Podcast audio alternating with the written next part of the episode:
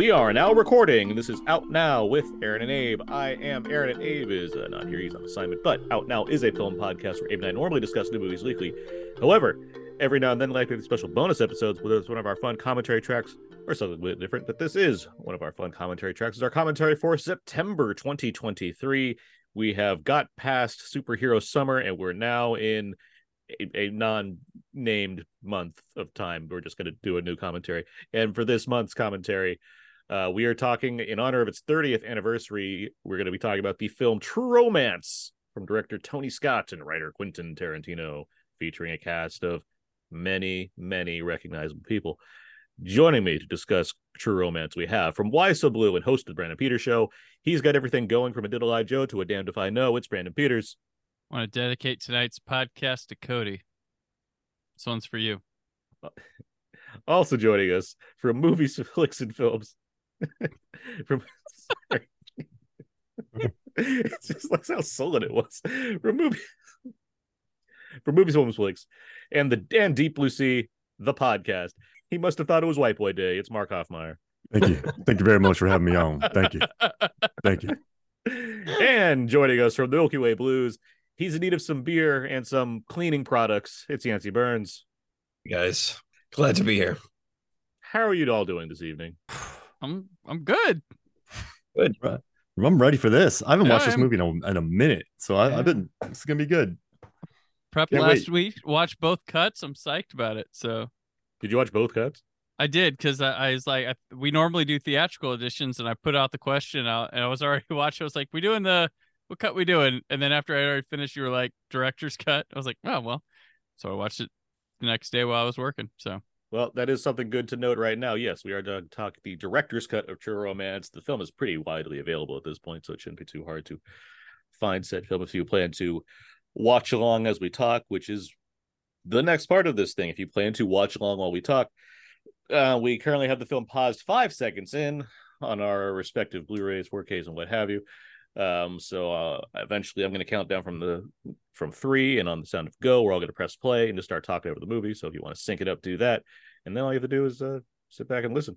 If you are just listening to listen, you're good. You are good to go. You don't have to do anything. You just have to not press pause and keep listening to this commentary. Um, yeah, I think that's everything we need to go over here. Are we all good? We good to go? ready to I'm count down. All right, let's do this. Three, two, one, go. Cody.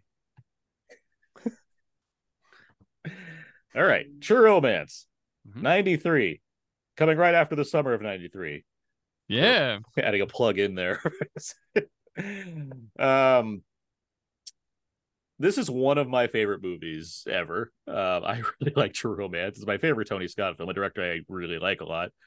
Uh, we will talk as we normally do about when we all first saw this movie, and I'll go first because I did not see this movie in theaters, much like most of the world. um, um, this film I saw after Reservoir Dogs and like had come to like DVD, like after that, like that slate in the early 2000s when Reservoir Dogs and um, Pulp Fiction and Jackie Brown like finally coming to DVD for the first time. Mhm. And I was just then reading about this film that existed apparently that had all these people in it. That was written by Tarantino and directed by Tony Scott about a comic book guy who, you know, get, gets a girl and drives across country and has all these adventures. And I'm like, why have I not seen or heard about this movie before? So I rented it um, and I watched it and I really, really enjoyed it. And uh, I've, I've done, done so ever since. This is a this is a movie I know very, very well, much like your Lebowski's or your I don't know what movies have we done here. T two. Uh, This movie I know pretty backwards and forwards as far as the scenes, the dialogue, or what have you, because I just it, it really plays for me well. It's, it's just a really fun film. Uh, that's enough about me. Uh, let's get Brandon. When did you first see True Romance? Uh, I think I saw it around the time Kill Bill came out. Was when I first saw it. I was in college, and it kind of just I just I knew of Natural Born Killers being this movie that Tarantino wrote but didn't direct. Uh, and then there's this one, and I just never I don't know why why I never got around to it or something like that. But um, that was around the time, yeah, the college uh DVDs stuff like that. Uh, picked. I think I rented it on VHS though. From uh, we had a family video in College Town that was uh two VHSs for a buck, and you got them uh for a long time. But uh, saw it. Um, definitely hits the spot uh, with things. Uh, terms of uh and it was always what was it the director's cut was the VHS too even right I believe so. Yeah. yeah um but um yeah it's uh real interesting it's I've been more fascinated with it in my older age then uh I think it's a lot more interesting that I than I gave it credit it was just kind of this cool movie and then I'm looking through and there's a there's a lot um of stuff of like Tarantino's that shines through in here through his script and stuff that uh, we'll get into. Um, but yeah, uh, definitely this is a this is an awesome movie. Um, that I like too. Well, uh, keep going here. I just want to point out the only the only reason I know about Sonny Chiba was because of this movie. Like this is the Oh, first time okay. I've, I'd ever heard of Sonny Chiba because because of True Romance, because of this triple feature that Clarence is going to go to for his birthday. It wasn't the uh, Street Fighter trailers on the uh, Rumble in the Bronx VHS I- from the '90s. I don't recall. I because I, I certainly rented that VHS. I don't recall having the the Sunny the Sonny Chiba uh, trailers Mhm. on there, or at least I may have fast Yep. forwarded through. 'em. Um, It was Tarantino that introduced me to Jackie Chan as well. So Sonny Chiba for you, Taran, uh, Jackie Chan for me. I just remember him talking about him. It's like he opened my world up to a whole different country of cinema. It was pretty cool when I was like Mhm. 13. Yeah, Rolling Th- uh, Rolling Thunder Pictures is VHS label that he would put out uh, stuff Yeah. on there. Yeah, he he got he he um he and um Sage Stallone were the ones who actually brought the actual correct cut of the Beyond or Seven Doors of Death that they in the late 90s they finally got it because anytime you rented it and for the longest time even through the 2000s it was problematic. You would get this chopped up real I not that the film's very coherent to a, a normie uh, themselves but it was even less so in the uh, United States cut. Seven Doors of Death. Is that the cut seven we were- doors yep the um the opening credits that we're talking over right now, which just lists every person is somebody you know that's either became like really big or remained just like a notable character actor. Um, we'll talk about all this stuff, but like Hans Zimmer's score here, obviously evoking Badlands, um, Mhm. and the the juxtaposition of like the simplicity of that music in front of all of this like Detroit footage that's like Mhm. very much emphasizing that it's like Detroit and like you know not the great parts of Detroit. it's the Right. yeah, it's a it's an area that's cold and has homeless people living in it and has darker areas or what have you. It's really interesting choices, but like the music gets you going, and then you have um Patricia Arquette starting the starting the voiceover, which again evokes Sissy Spacek and Badlands. Um, but anyway, uh, Mark, let's go to you. What, what, when did you first see True Romance? I, I just want to say I'm really happy that there's a Deep Blue Sea reunion. Well, I guess Deep Blue Sea was the reunion of Michael Rapaport and Samuel L. Jackson. but It's a nice true seeing- romance. Re- it's a reunion. Yeah, true. Yeah, there it Tho- is. True those two those two characters that very much engaged with each other in this movie. uh, Deep but, you know, Blue Romance this I was just looking at the opening weekend. We'll talk about that later, but this movie has always just existed for me on on home video. Like I, I remember The Fugitive being in theater, Hard Target. Like I remember a lot of the you films, remember but- box office hits, The Fugitive and Hard Target being in Yeah, like, I just but like it, it's weird that a movie like this would just completely go under my radar. I was I was 11 when this came out, but I was still watching pretty much everything. And what led me to this was I watched Reservoir Dogs, then I watched Pulp Fiction, and then I was like, oh, Tarantino. So then I learned about what Crimson Tide, and then my brother and I got a hold of True Romance, and this became his favorite film. So I probably watched this around 13 or 14 and I distinctly remember the feeling of like the the fight that's coming up in the in the in the motel. I was like, this is over my head, but I like loved every second of it because the dude from The Professional was in it. I wasn't a Slater guy, but it was just cool seeing Brad Pitt in there. Like it was it was a it was a pretty sweet movie. I was just getting used to Tarantino's dialogue, so I, I just I'll always remember watching this for the first time. But like I knew nothing about it when it came out. For some reason, I mean, it was in the theaters for three weeks, but yeah, when I when I watched it, it was on VHS tape, and I loved it. I've loved it ever since. if, if this movie came out like in 95 or like right after Pulp Fiction, would have been a yeah, easily. like it's it would Mhm. would have would have fit right in in that realm. Well, I mean, there was a lot of knockoffs of them that wouldn't that didn't really take off. Too. yeah, but this is the They were- genuine article, right? This is actually Yeah. Tarantino. Yeah, I gotta say though, I was not ready for where this movie took me. Like I just was. I guess I wasn't ready to Tarantino's kind of dialogue with the you know all the Sicilians and then just the blood, like, and then like just the whole standoff. Like this, I, I was pretty much open for anything, but Yeah, this movie, this movie goes for it. I think this was probably my introduction to Tony Scott too. I don't know if I'd maybe Top oh Top Gun I'd watch. All kids watch The Hunger when they're really young, though. Yeah, so- yeah, I saw that when I was eight, and Yeah. um, really led me towards art and vampirism as a child. but no, it's no, yeah, this I don't know. This this movie was a pretty cool experience just watching with my brother, brother probably like around 95, 96 on VHS. Well, Yancy, how about you? When did you first see True Romance? Dating myself again by you guys, but I were there. You were in the theater. I saw this opening day for sure. Look at because that. I, I had been hit by a. I would have been 20 years old or almost 19. I'm Reservoir Dogs the year before was an absolute thunder strike that that really really felt like the first time someone had made a a movie that a new movie a new filmmaker that really really just I can't I can't explain how much it resonated with me and thrilled me, and even more so than Spike Lee and the and the Coen brothers and Soderbergh, who I sort of 16, 17 years old was aware of them as the new sort of It brought you back to your diamond heist days. what It brought you back to your diamond heist days. I'm just saying that, that it was a, it was a tremendous yeah it just blew me away sort of 50% Scorsese and 50% everything else the energy was Scorsese the sort of manic macho comic violent just barreling forward and the reliance on basically characters who talked about things that were completely awful and amoral and you just had to know that the person writing this didn't believe these things um, I just loved it. So I was, of course, very excited about this and Natural Born Killers coming, especially Natural Born Killers because it was Oliver Stone. I at the time would not have been a Tony Scott fan, sort of imperceptive person that I was, probably influenced by Siskel and Ebert and some other people. I didn't like Top Gun at the time, and I wouldn't have been a fan of his. So the fact that he was doing this would have been a debit against it.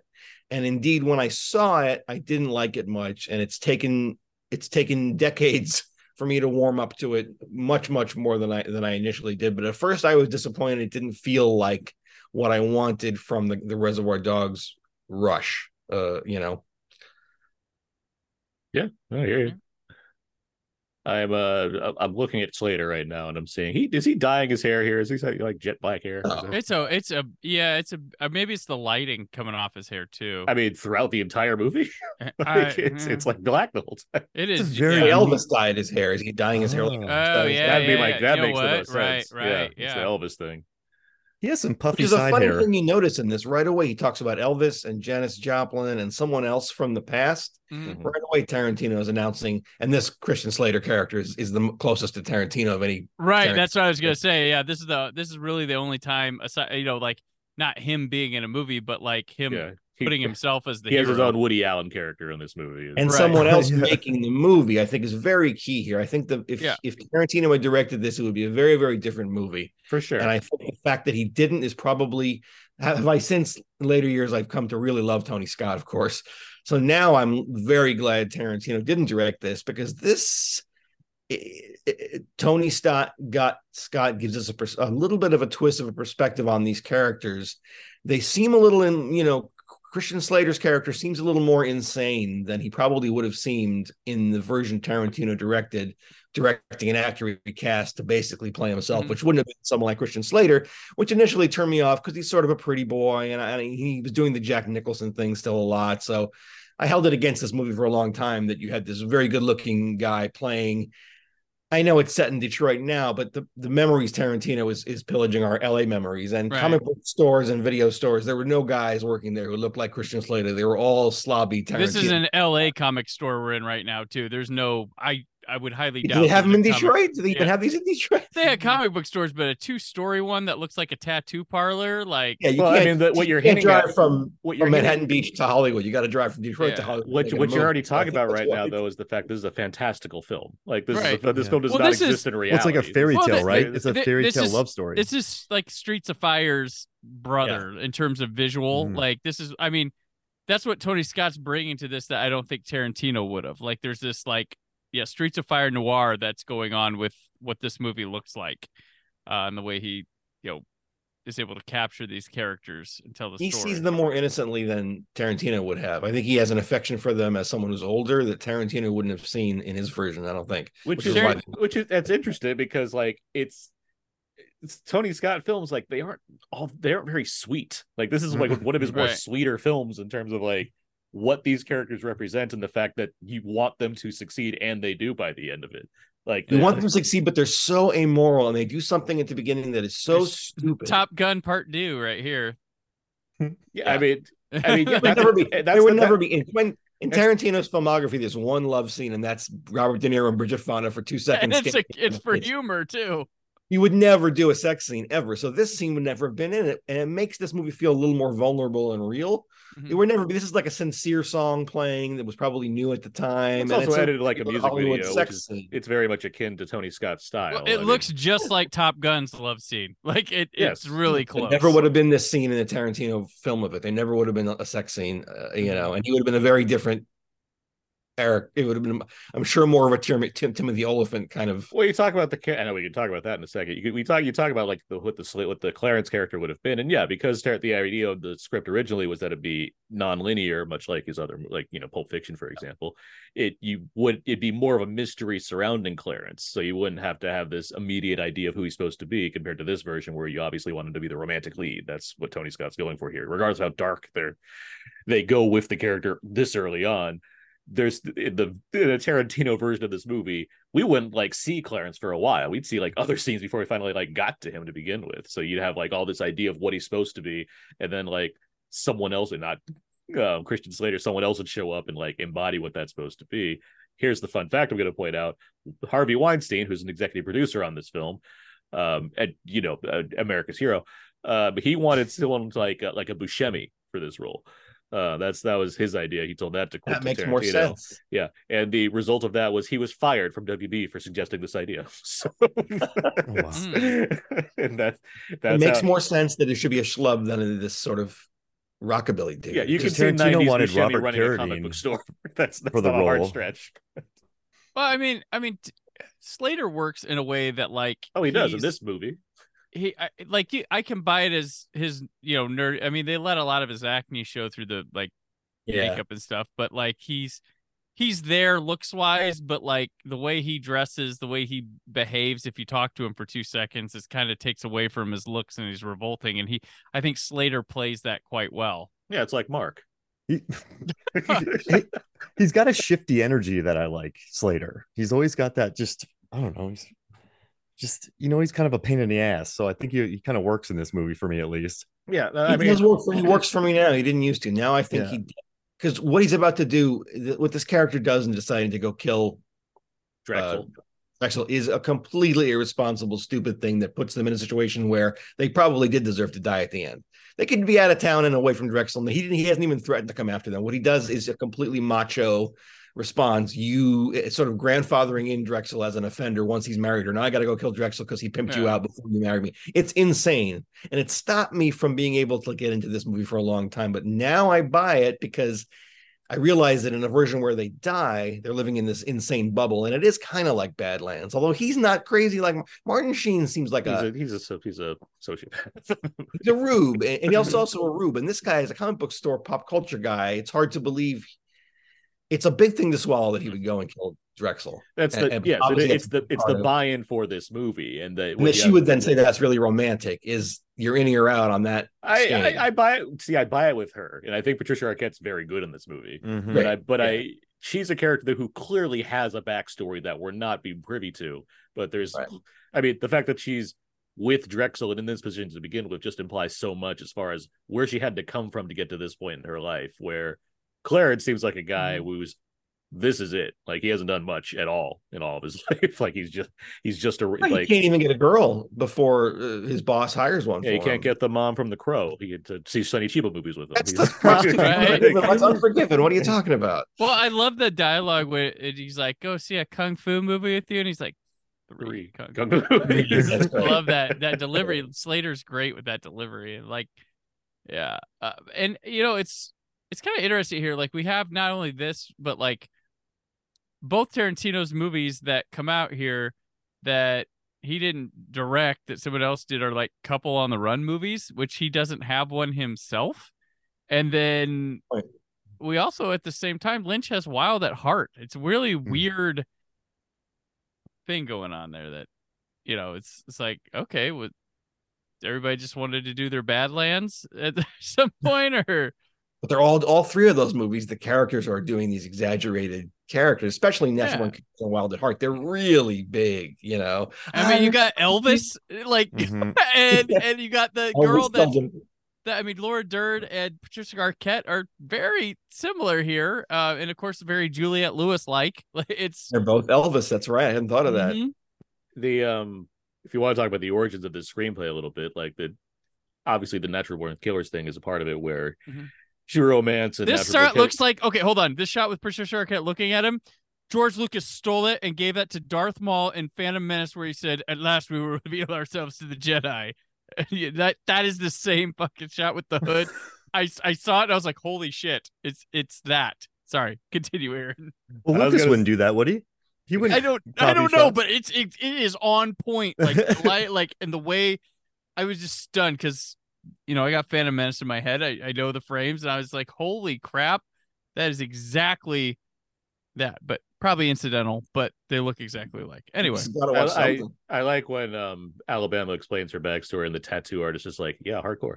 Um the the, the um the screenplay for this was originally one giant screenplay, which was not only I mean it, it became this movie and Natural Born Killers, but from the the the Oh. real get-go, it was Reservoir Dogs, Pulp Fiction, True Romance, and Natural Born Killers all in one one giant like glob of writing that obviously split apart.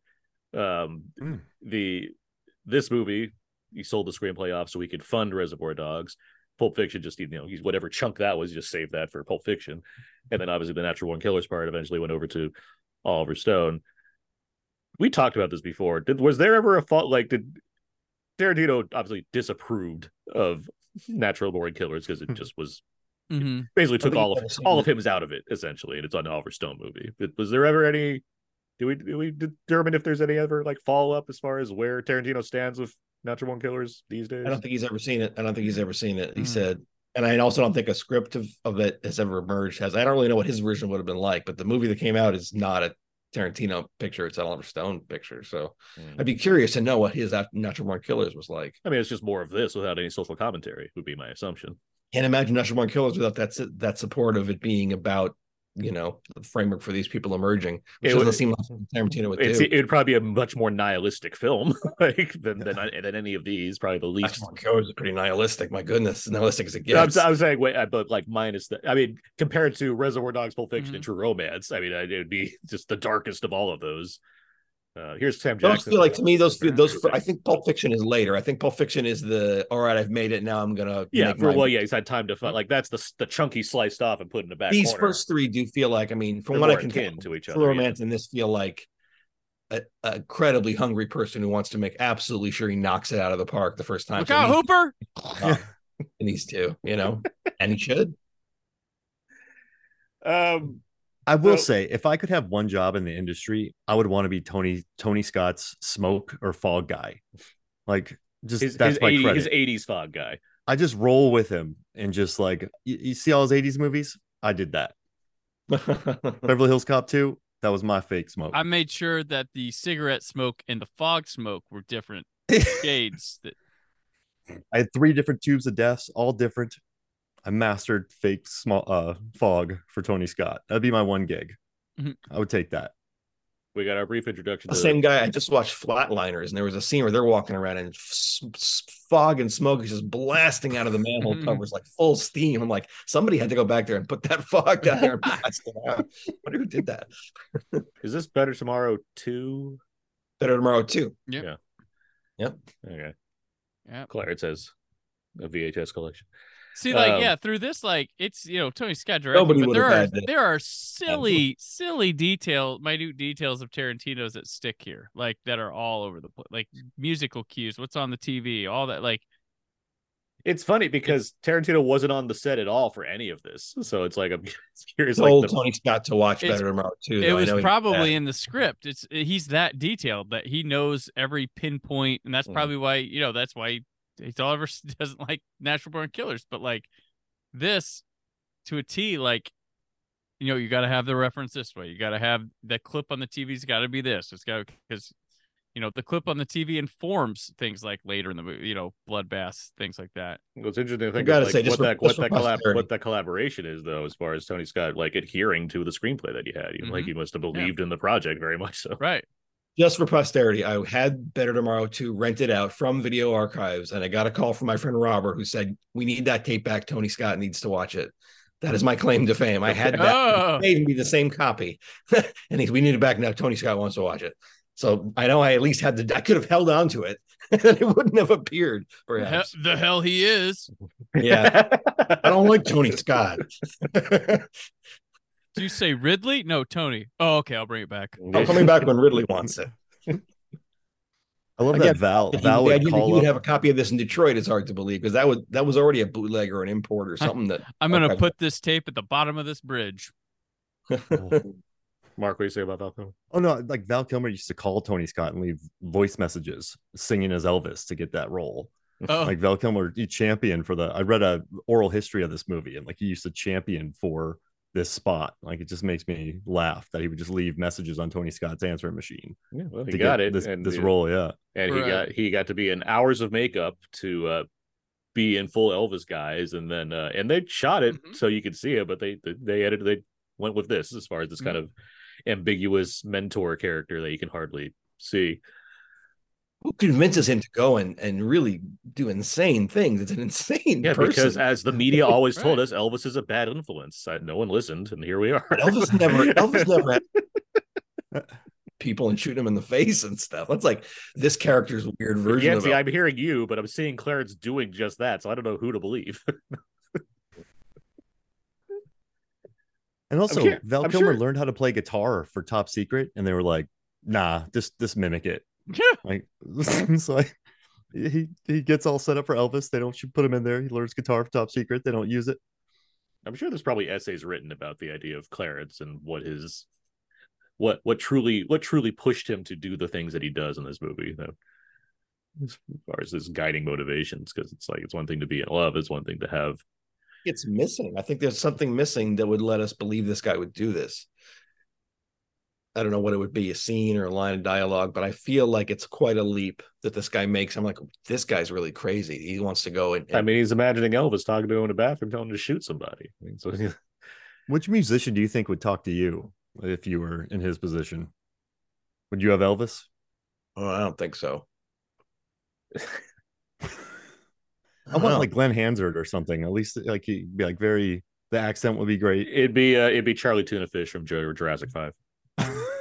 I'd have Robbie. Gotta go do it. John Denver, sorry.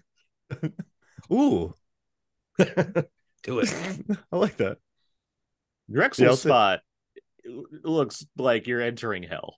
like this is like if these red windows and everything, the way and just just the presentation of this. Now, it's not as though I think like other places like this are better, but they certainly leave an impression watching when you walk into Drexel's spot and it's like, okay, this is this is not a, a place you want to be involved with at all.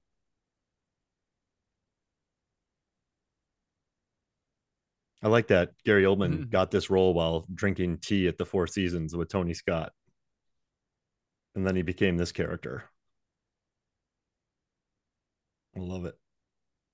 This is um if you ask Gary what I- Oldman what his favorite characters that he's played are, it's Lee Harvey Oswald in JFK and this it's Drexel. Hmm. We're having a lot of Oliver Stone turnaround here. We got like the Doors, we got Natural Born Killers. because That they because all the same character actors and people were working at the same time. like this is their, this is all their stuff.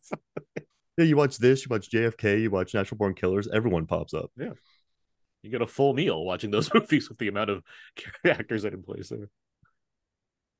I remember watching this for the first time and like just yeah, this character hit differently. I remember watching this. This was I was not expecting this. and I loved it. This is my my mom was a huge fan of Gary Oldman. Like she Mhm. loved Bram Stoker's Dracula. Oh yeah. Um, and this was her. This is easily her favorite scene in this movie. like she, this whole stuff when he says "White Boy Day," she cracks up. Uh, yeah, Dracula. This the professional, like Oh, run. What a run. Just uh, cementing Beethoven, the most badass of them all. Yeah. Right. Immortal Beloved. Exactly. It's, it just sounds badass. That had a great sounds, trailer. That sounds darker than Dracula. Immortal Yeah. Beloved. Immortal beloved. Drax Oh. Beethoven. Man, Remember how there's a Beethoven movie of Gary Oldman and nobody talks about it? Bernard Rose, right? Yeah. Yeah. oh, The same with like Ridley doing a Christopher Columbus movie that cost a lot of money and nobody talks about that ever. It's like, oh yeah, that did happen, I guess. Oh yeah, Fifth Element. Forgot. Well, yeah, yeah, I sold Bad Guy Run. Oh, wow. Yeah. Yeah, he's just Lost in yeah, I Space, of course, and- Brandon. oh yeah, we did Air Oh, Force yeah. One. Okay, Air I thought Force so. I was like, yes. this is this is the same time as Romeo is bleeding. I figured that. Yeah, this is- yeah. Okay. Yeah. Where he's So, playing. I, exact same year. I was like, is this Yeah. like this is like the year before or something? But This dedication to like, because he's not in this movie much. But he's like, he's got a whole Nope. face scar. He's got a face. don't forget him. No, you definitely don't. dreads, obviously. All of his dialogue. like if he if this was a stage play, the standing O might start when he comes out The early teeth? on because of how how funny he, how good he is and Some good light work. Oh, this is pure Tony Scott. you can Yeah. you can identify the director from this scene. Mhm. Just the way it's all There's some set good up. smoke going on right there. That would have been me. And it all the like the lamp is what throws me off the boat. The fact there's this hanging lamp that's all the way down to like just above the table. it's such a weird choice. And you know what's funny when I was watching this uh movie and uh Christian Slater, you know, he's talking about comic books and being all this comic book nerd, which is Tarantino coming out and stuff like that. And be like, look, these guys don't hate comic books and stuff. They just want better movies made out or they they see them in a different sect of movie making that they, like cuz like people are like, "Oh, they hate comic." Like these guys read comic books, man. Like like Woody Allen read comic books. Like this this isn't a it's funny like these people think these guys are anti this. It's like no, there's just there's a there's a different light in seeing the world of film and the current state of what they are or where they place them compartmentally in terms of cinema and stuff. Woody Allen was a huge Todd McFarlane Venom '90s fan. He Um, was. Uh, when Oh, he wow. to- when he tosses when he to- what if that was true? When he tosses like all of his food for one thing i'm like oh that's all your food. Now you're not gonna you're gonna toss that there's so many things around you now you can toss something else. But then i like when he just like leaps at him like in the next scene when mm. he's being grabbed by the other guy. He He's just like a becomes- leopard. I yeah like exactly. When that, that fucking robe he's wearing. Yes. if you wear that, you better be live and be able to jump on people. yeah, yeah see like i get the, the like the idea of like you have to buy into all of this. It's the fact that he survives this where that's where i'm like so this is not this is not a real world anymore. Like there's no version of this that exists where he's able to get over both you know the pimp and his massive bodyguard but by the skin of his teeth. Like Mhm. Why does he have to kill him? i mean he doesn't have to do any of it. There's a lot of things he doesn't have to do. None of this at all. Like it's Just killing him out of some very regressive jealousy. Well, I mean, he's killing him because it's him or it's one or the other at this point. Like he, he what he didn't have to do was walk in there with an attitude, offer an an, an empty envelope for the sake of a prop just to make a point. That's what he didn't have to do. like that. That's what sealed his fate. As far as I guess these guys are going to have to kill this guy. Now. Well, know- he also he sees things in extremes. He's he comes in quoting the Mac, so he thinks life is like the movies where Yeah, no, she's never he- never going to get out of this unless he kills them or takes them out. Like he's trying to be portray what he sees in movies. That's why I Yeah. can accept this because Yeah. it seems very clear that he's his life has been informed by the stuff that he's consuming. So Mhm. like, and now he's in the in the first time in his life where he has this new love. He is very much like say, okay, I'm going to use all the stuff that I've learned that makes sense to me, a person that's obsessed with comic books and movies and what have you, and I'm going to use that as my energy to push my way through to get what I want out of all of this. Yeah, I mean, like he Patricia Arquette's a whole new world for him. He's seen things a whole like he's he's alive now. Like he's never been paid attention to. Oh, I mean, I don't think he's a virgin per se, but He's uh, what like what's Christian Slater at this point? Like mid twenties. Yeah. Yeah, Yeah. so you know he's he's had a bit of a life. He had his his best friend Dick Ritchie moved to L.A. right. Um, his whatever's gone on with his parents, his mom's gone, and his dad's an alcoholic Mm. cop who Mhm. he basically estranged from. So I mean, like, yeah, he's he's got nothing going for him beyond the comic book shop and seeing Mhm. Sonny Chiba movies every now and then. Yeah. And shooting Gary Oldman in the balls. Yeah, this shit's brutal. Like this is really brutal because it's not like Mhm. it's not it's not enough for him to like beat these guys up. Yeah, he he he shoots him in the balls. Then he like forced him to open his eyes so he can shoot him right in the face directly. Like it's this is hardcore. I guess Gary Oldman had to wear a steel cup on set, which makes me kind of laugh. And his mom was there critiquing his performance. No, it's it, you know I just realized uh, Patricia's here in this, and then Alexis and Rosanna are in Pulp Fiction. Hmm. For The arcade. David Arquettes does are all not over. appear in any of them. He's biding his time. He's, yeah, he's coming Or up. no, he's in he's in the the, the other uh part of this whole uh, spider web, Buffy the Vampire Slayer, of course. Right. That's a movie loaded with like That is a one lot of people in it, actually. Yeah, it's all the up and Well, like Affleck's got like two lines. yeah, he was on break from Dazed and Confused. He came to do some Buffy scenes. Wait, that was the basketball, right? Yep. Yeah, yeah, he's in the basketball scene. It's funny, Ah. like when shooting Buffy the Vampire Slayer, Sasha Jenson was one of the biggest names, and now he's like a who Mhm. when going in there. What's the other guy's name? Though, what's his name? He's in uh, like Scanner Dark. Rory, Rory. Oh, uh, Rory Oh, Cochrane. yeah, Yeah, yeah, he, Ro- he fortunately carved himself out because he's a good, he's a solid character. I like seeing him whenever. Oh, he yeah, pops up. yeah, I think really, yeah. good. Uh, by the way, as we normally do, um, other people consider for these roles, Slater seems like it was it. Like I couldn't find anything else as far as who they wanted for Clarence. So good I on mean, him. if you got him at this time, probably you stopped looking. Like Yeah. that's probably 93, so it's what he's coming off is- of like what Robin Hood and It's coming Robin- up. yeah. the other like what, what's the what's the one? There's another. I mean, he was a he was a cameo in a Star Trek movie, so like there, there was like, ooh, look who's there, kids. I see. Um, What is he coming off of? Now I'm trying. Now I'm curious. There, there's gotta be like Heather's five years before. Well, Heather's, is- Heather's is, is later. five I like years. so it's Pump- like there's pump, there's up, the volume. is 90 mobsters, I guess, Pump- because he's yeah. like he's the lead there. Kuffs. Um, I guess Done. interview with the vampires next year. that's Has next Gl- year. Gleaming the Cube come out yet? Well, that's that's earlier than Heather's. Or s- earlier than Heather's. Oh, jeez. Or it's the same uh, year. It's 99, but but I mean, yeah. So it's like Yeah. he's in up and comer territory, like, and Yeah. he's he's enough where he can be like a lead in smaller films, that kind of thing. He's like mi- he's like little little Jack Nicholson's what he talks like and everything like that. Probably that's I'm sure the appeal was. It was like, look, a little Jack. that's what I can't hear Yancy. Kim don't like him because he's like we're No. Jack Nicholson. Jack Nicholson in 1993. We didn't need this little punk. We we desperately needed him, Yancy. That's why we put up with him for a few more years after this. This is right. You know, this is this was the. I'll say this, like, transcendence of I- the I- action star. I I I'm not gonna say like I'm a huge Christian Slater fan, but like there's a run in the '90s where like as a ch- as a child as a you know a younger person, I was seeing Slater enough where I'm like, hey, he's fine. He wasn't like Mm-hmm. matching up to the like I was a big Arnold guy in the '90s, so it's like yeah, Arnold, why not for you know Willis in a Die Hard movie Yeah. or whatever. But like when Slater Yeah. came around and he has a certain kind of attitude where I'm watching like Broken Arrow, I'm like, or or obviously Hard Rain, Mark.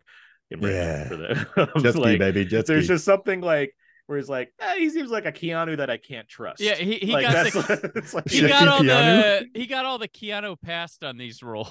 Mhm. like that- that's kind of the feel I get though from him. It's Yeah. like, but it's like he's like a shiftier Keanu. Like that's that's the that's Mm-hmm. the, the take I get from from Slater in these things. Well, and then you get to now where he did like Mr. Robot, and he was amazing on that show. Well, if he Yeah. came back, because you know, there's all those. There's that 2000s where he just wasn't a star anymore, and obviously then there's also the Hollow Yeah, like Man what? two. Three thousand miles to Graceland, And where he was dressed mid- up as Elvis. in the midst of that, he has, you know, the substance abuse stuff or what have you. But he like he corrects himself. And he starts doing like random TV pilots, and a lot of things get canceled. And then yeah, eventually gets to Mr. Robot, and he's suddenly in you know crusty old white character actor mode, and it's like yeah, Yeah. all right, he can, he's pulling that off. well, my, I had a friend who was in the Windtalkers, and uh, Slater was a a favor casting. Yes, he Wood was. to try to, try to help yeah. him, and they said he was very to himself on set. He wasn't like mean to people, but you just kind of didn't want to go over and talk to him. he said He Cage got- was great though, but yeah, He had a run of just getting killed in movies, right? So like the favor casting, Three Thousand Miles to Graceland, Windtalkers. yeah. Yeah, we'll put you in here. Yeah. you know, then we'll kill you off. We'll have Costner shoot you. Wait, oh, he was back with Costner from Robin Hood. I didn't even think about that. Oh wow. yeah, that's what they called it. The Ro- the the, The Robin Hood thing. I just look at it as the a franchise Thieves pictures. reunion. I love franchise picture story. Um, Meanwhile, Patricia Arquette, they would for a lot Oh, of people. Hop Dennis Hopper's entered the picture too. Dennis Hop- Dennis Hopper, who is we've talked about Speed before, but like because like, that's the one that like kind of kickstarts him like even more into high gear. But like this is a fantastic Dennis Hopper performance. It's warm, right? There's a warmth to him in this, as much as you can get in a Tony Scott movie. That threw me off after watching Speed. Like he was being chill because he's the fir- wrong to he's the first person in this movie that sounds reasonable. like, Yeah. like he's the first Yeah. person that's like, wait a minute, you killed who? like, and what are you doing? and he's like trying to talk some sense into this child of his, even though you're like being informed that he's like back to his Hoosier days and he's drinking. Um, but he Well, I mean, he's, you but see- he's you- reformed in this character. In this character, In this very short time, you see him grow to accept what his son is. Yeah. Like it- it starts out as like, ah, this idiot. To you know what, you're doing good for yourself, kid. Like, and it's not every actor could pull that off right here. and it, another I mean, fish tank. and it Hmm. comes to you know a head when he has to basically defend his son by giving nothing away at all. But we'll get to that scene. And he he spouts out Tarantino dialogue wonderfully. I yeah, mean, he did. it's not you know with, with these older guys it's like yeah we can knock this out of the park It's. He's just, just walking who's done it a couple times now i was gonna say Patricia, Patricia arquette um you had drew barrymore was considered uh, Mhm. but she got Yeah. busy uh sorry sense. america america's enemy currently drew barrymore um, Except her crew who need to get paid. You never know. So they're not on strike, yeah, but time, time, will, time will tell how we'll that, see. how that shakes yeah. out as far as the logic versus the uh public perception Right. uh, Bridget Fonda uh, was considered, Diane Hmm. Lane, Kyra Sedgwick, Julia Roberts, and Juliette Lewis. Obviously, was considered for this role. I love that Tarantino thought about Joan Cusack for the role. That's what he thought about while writing it. But that That's would make fun. sense of a Clarence that's a little older, Robert maybe, Carradine. but also yes, more of a you know someone that doesn't look Here- like Christian Slater. Yeah. Kyra he wanted Sedgwick- Robert Carradine, which is interesting. Like that's who Tarantino thought about. So I guess the two make sense. That makes I can see that. Yeah. Yeah. Se- Sedgwick feels like uh, she's had a great career for herself and everything, but like uh, during the 80s and 90s here, she feels like the always a bridesmaid, never a bride for a lot of these roles. Like she comes in, like she was brought in for Back to the Future. She's brought, like, there's a history of her reading for higher profile projects, but not being. Diana Lane seems similar in that regard, where she doesn't really break Yeah, out yeah, until yeah. later on in the like early 2000s before she like what, becomes more of a Unfaithful? name. Yeah, I mean, Kyra Sedgwick had that great shaving scene, and I was gonna say Michael, but I think it's Phenomenon. it's phenomenal. Yeah. um, I don't know I why I remember that. That's what I I was- just pull. Kyra Sedgwick would help us uh break through with the uh the closer where we know drama. yeah, obviously. That was the poster child for I Yeah. think we know drama. when I was writing this down, I was writing Diane Lane. My mind went to Diane Keaton. I was like, how would that work? Like- he couldn't get past one of her hats if she was trying to be in one of those Yeah. Um, it's in my in my mind, Diane, Diane Keaton's only uh, seventy five years old and wears giant hats. That's that's Right. so, We gotta Bridget go on the run. makes- But wait, I need my hats. Bridget Fonda makes plenty of sense. I'm surprised that Jennifer Jason Leigh's not on this list. I thought she probably they they, they probably tried her too. That's like a Tarantino fave. Like Yeah, that's why I'm surprised. yeah. But So we almost got a Diane Keaton versus James Gandolfini hotel I- fight. No, I'm joking. I here's a fresh face right here. Michael go. Rapaport coming in. oh, the rappy. as uh, my favorite character in this movie, Dick Ritchie. It's so bet- it- between this him and Bronson Pinchot. Those are my favorite characters in this movie. so this movie like they they never tell us when it's taking place, but like he's obviously reading for T.J. Hooker, which had been Uh-huh. off the air for No, A but no, but he, said, but no, he, but he says the new TJ Hooker. They're re, they're oh, redoing it. Oh, okay, okay. He says that. Yeah, I didn't catch. Okay, yeah. but I mean, you can see where his head's at for them to c- consider that as the idea to begin with. That TJ Yeah. Hooker will be a reference point. Conchita Farrell's really fun here. So, like the, Oh, yeah. the way she dry reads these things at at at, uh, at uh, Michael Rapaport. I want to see a dry spin off with her and Harriet Sansom Harris from Licorice Pizza. That'd be a good Ah. duo. Oh, put- yeah, as casting agents, Yeah. make that film. get to see their chats between people coming in. Yeah, I, I yeah, I love this how she's like, she. It seems like she's blowing him off, but he gets the part. right, yeah.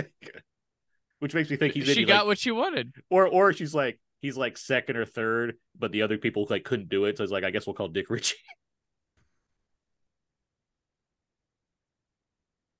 It's or give Pinchot called it, or He's. Pinchot called in the favor because of the deal for uh Doctor Zhivago. Also a possibility. Uh, Dennis Hopper refers to a character named Lulu Boyle, um, who's not in this film. However, Hmm. there is a version where he did have a speaking part in Tarantino's script, and it would, and his idea was Robert De Niro would have been that role, Whoa. which I assume would be like a walk-in style, brief kind of appearance, the same way. Gotcha. That's why I got out of um I many years ago had uh my old show had Linnea Quigley on and she was supposed to be in Reservoir Dogs and there was a role written for her that ended up getting dwindled and then gone from the script. But she, uh, her and Tarantino had the same manager or something and he was a fan and was wanting to write her a part and troop Mm. went away. But yeah she told me she never talked about that before till I brought that out of her but pretty interesting the evolution of his scripts. Yeah, characters because be like the one female character in the movies, like who would it be? You're like, Well, it was a cop it was it was, It was a, a it was cop. a it was a cop and there was it ended up being it's still in the movie but it, it's like nothing to where it's at now but it was supposed to be a cop more on the trail i think looking for the other cop okay, um but that sort of just lost importance What do y'all think this movie didn't hit too big in 93? Just because 'Cause- well, well, because it's a hard thing to market as far as what this story is. There's violence, there's crime, but it's also a romance. Is it a comedy? No. Uh, it has a scattering of people that aren't exactly box office draws, but they're certainly names. It's coming out. Of, written written by this guy who has this awesome indie you probably haven't seen yet rest of america yeah. it's coming out in September.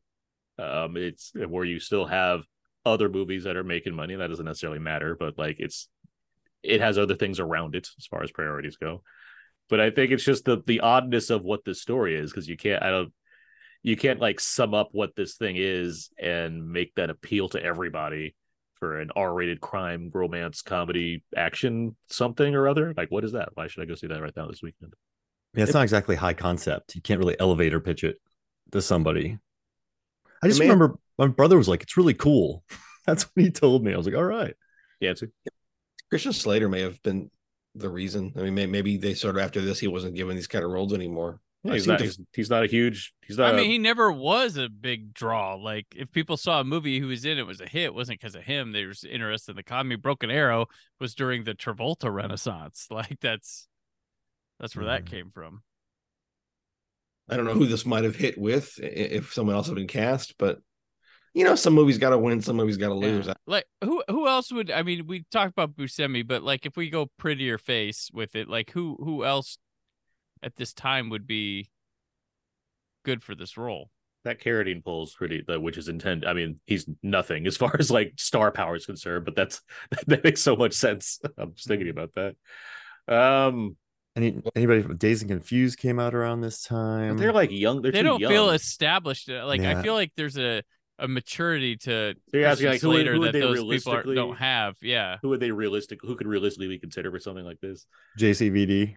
Sorry. I'm forgetting of all the fad people at the time, but like, I, yeah, like I like I how mean- fu- I like how fun this scene is. By the way, when he, they're on they're on the road, they're on their way to Dick Ritchie. They call Dick Ritchie, and the Elvis song's playing, and they, you know, like they just get like very hot for each other. what Johnny Depp, like That's he's the big. too handsome. But Can no one hear me? oh, I, I yeah, now I can. I- yeah, I can now. Big Bopper. That's not Elvis. Hello, baby. It's Chantilly Lace. Come on, Sorry. guys. Sorry. Mhm. That's a that's got to be a Tony Scott thing. He's a big pop music guy as well. Yeah, Johnny Depp's his only competition at this. I can't think of like of like at this level, yeah. at But this level at this time. But we're thinking of like who we remember because it lasted. But I'm sure there was some other. Quaid, Not Him and Keith Ooh. Sutherland or somebody. Oh, right? Kiefer Sutherland. Yeah, Kiefer. Kiefer. Yeah, Kiefer would and have that dark. He has that kind of dark edge to him. Also, that would be like And it- that fit. And it's about the time he was going to start taking weirder roles. Yeah. 93. Bal- one of the Baldwins. Stephen Baldwin. Two- Stephen would have been weird. Yeah. Mm, I'm saying, I'm saying that that's a realistic pull, I think, or even or even uh, Billy Baldwin. It's it's right after, right around, right around backdraft. Yeah. Not I'm not, saying, I'm, not, I'm not saying these things would work. I'm just saying like these would be up Right. the running. I mean, yeah, just the names that you, That you- that go, associate you bring his in and talk. Yeah. Like, Stephen Dorff. Dorf would have been. Yes. It's too, it's too early for Dorff. I too, think. yeah, he's Ah. too young, Is it? Yeah. Baby. He's babyface in Blade. Mm. I mean, the Saturday Night Live people. I'm sure they could have thought about this. oh, is Robert Downey. Yeah. Downey, yeah, I can Oh. see, I can see a version of Downey in, in- involved in this. Spader. Adam Sandler. Spader be too inc- ah, The Sandler's too young. Also, he's babyface. Look at Billy McIntyre's two years after this, and he's babyfaced in that movie.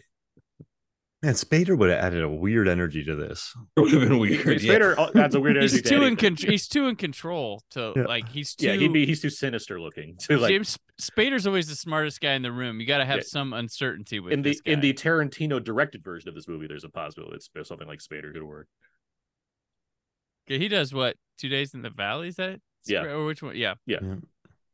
Spader. with Stoltz. Stoltz. There you go. Stoltz could do something. You know, it's interesting though. Michael J. Fox. movie. What if Michael J. Fox is doing? Whoa. this I was thinking that. Yeah. I was, when you said Stoltz, I was like, you know, Uh, he- he's too too much of a good boy. Who, Broderick? M- Michael J. Fox. Neither one of Back maybe.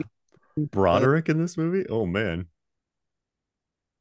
Anyway, we're at the walking scene now. Uh, Liam Oh, needs here to turn this roll down. By the way, I don't, Really? know. I don't know what that would have been.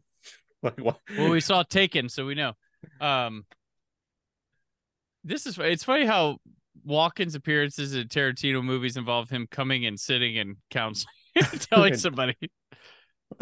with like every conviction possible, whether it's about how I'm going to basically murder you and you're just Mhm. biding our time, or if I have to tell you a story about a watch that I carried around in my ass. Like it, just- Right. the the conviction is there in both scenarios.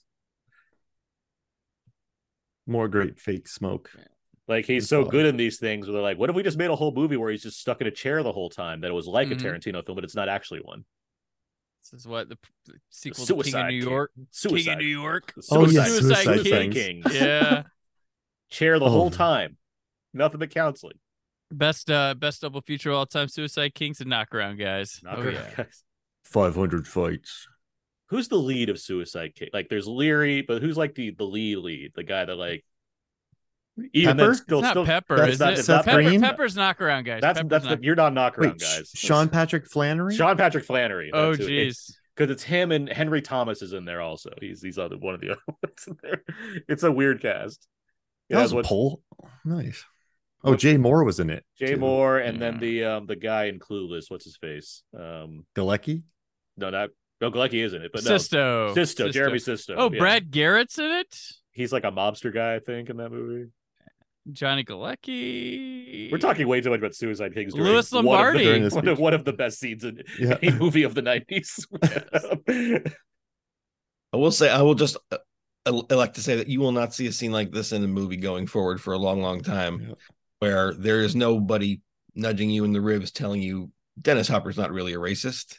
You just know he's not, must not be a racist, and that he's just doing this so that Walken will kill him before he spills the beans. But at the time in '93, I thought that this felt a little bit uh, over the line well, in terms.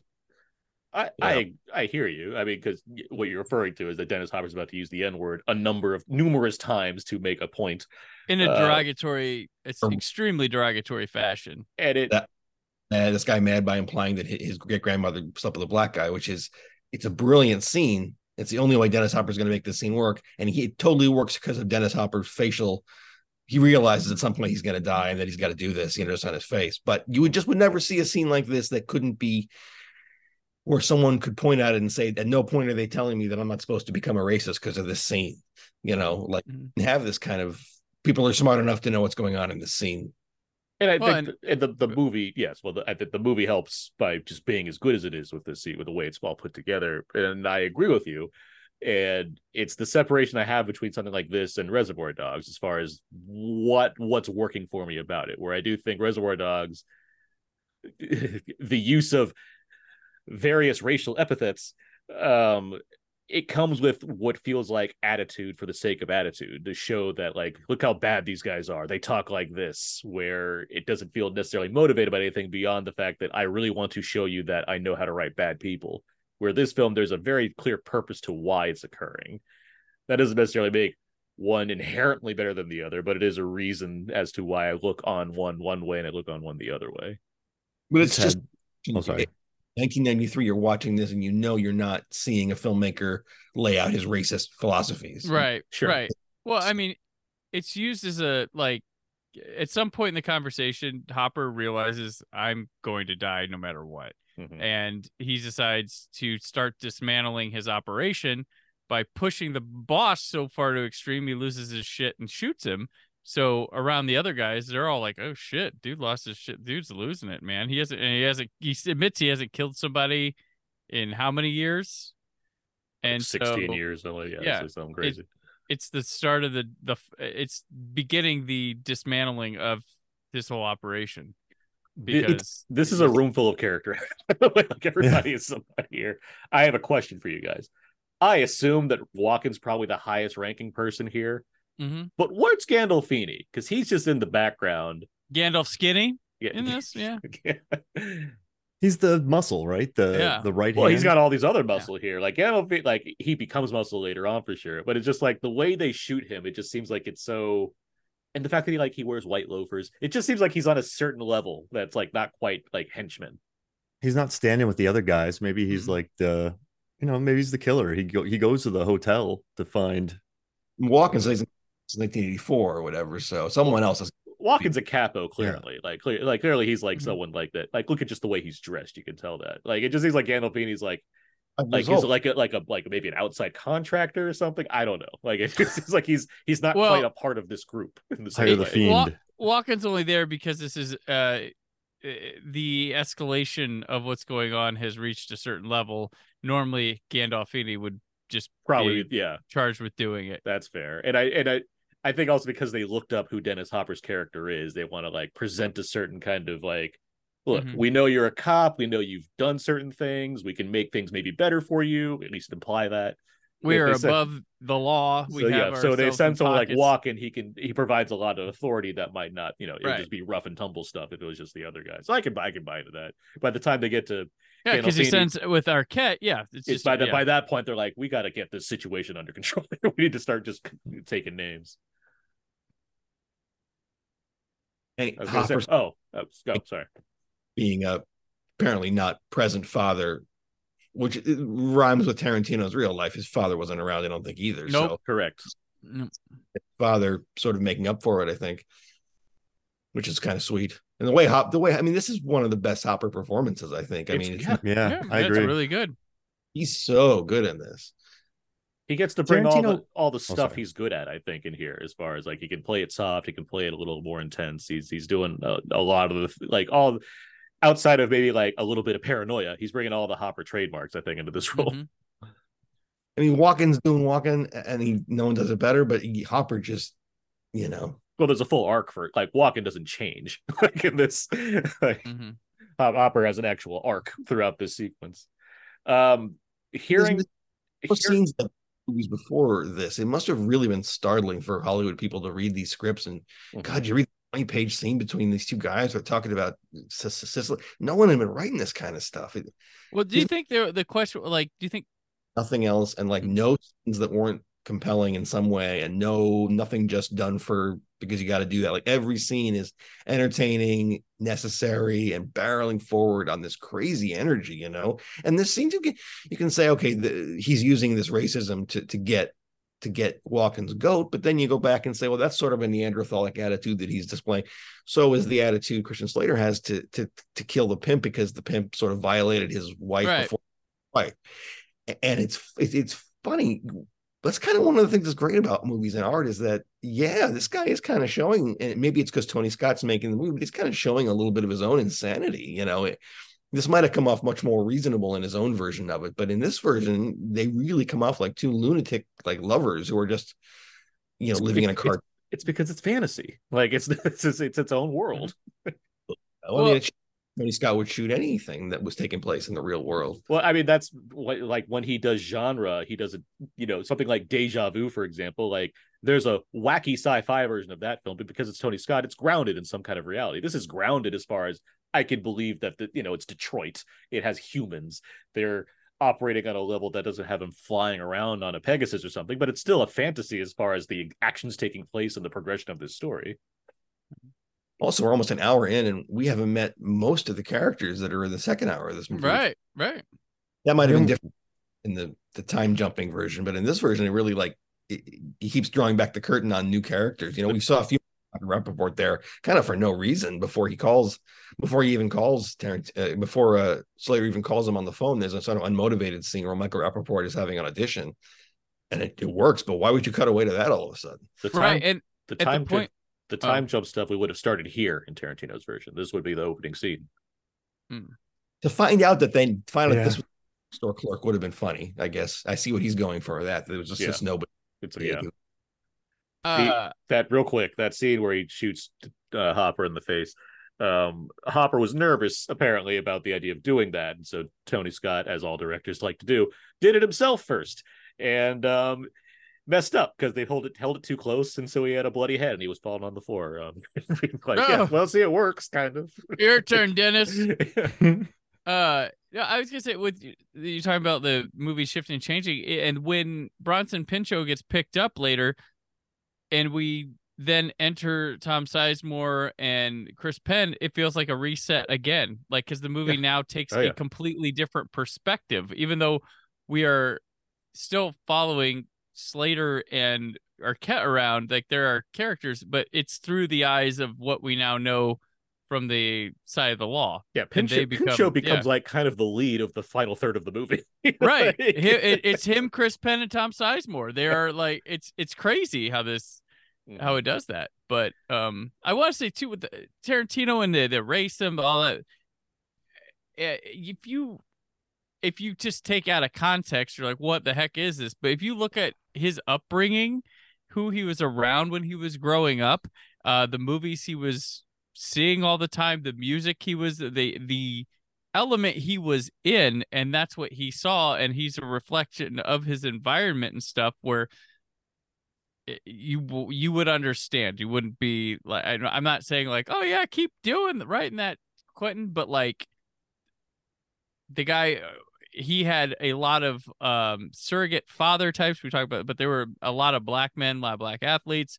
Uh they went to like black exploitation movies the music the culture he was around he was seeing that in movies it's a, it's more of a reflection of what he saw in movies and stuff than it is some vicious guy or trying to be edgy or cool with that stuff. It's sort of what he's seen in movies Yeah, to add on to that, before we kind of move on to the LA section of this film full of pink skies, Tony Scott style, um, hearing his commentary in True Romance and having him talk about that Sicilian scene in particular, that stuff that he learned from, yes, one of his surrogate kind of father figures, um, who was, yes, a black man.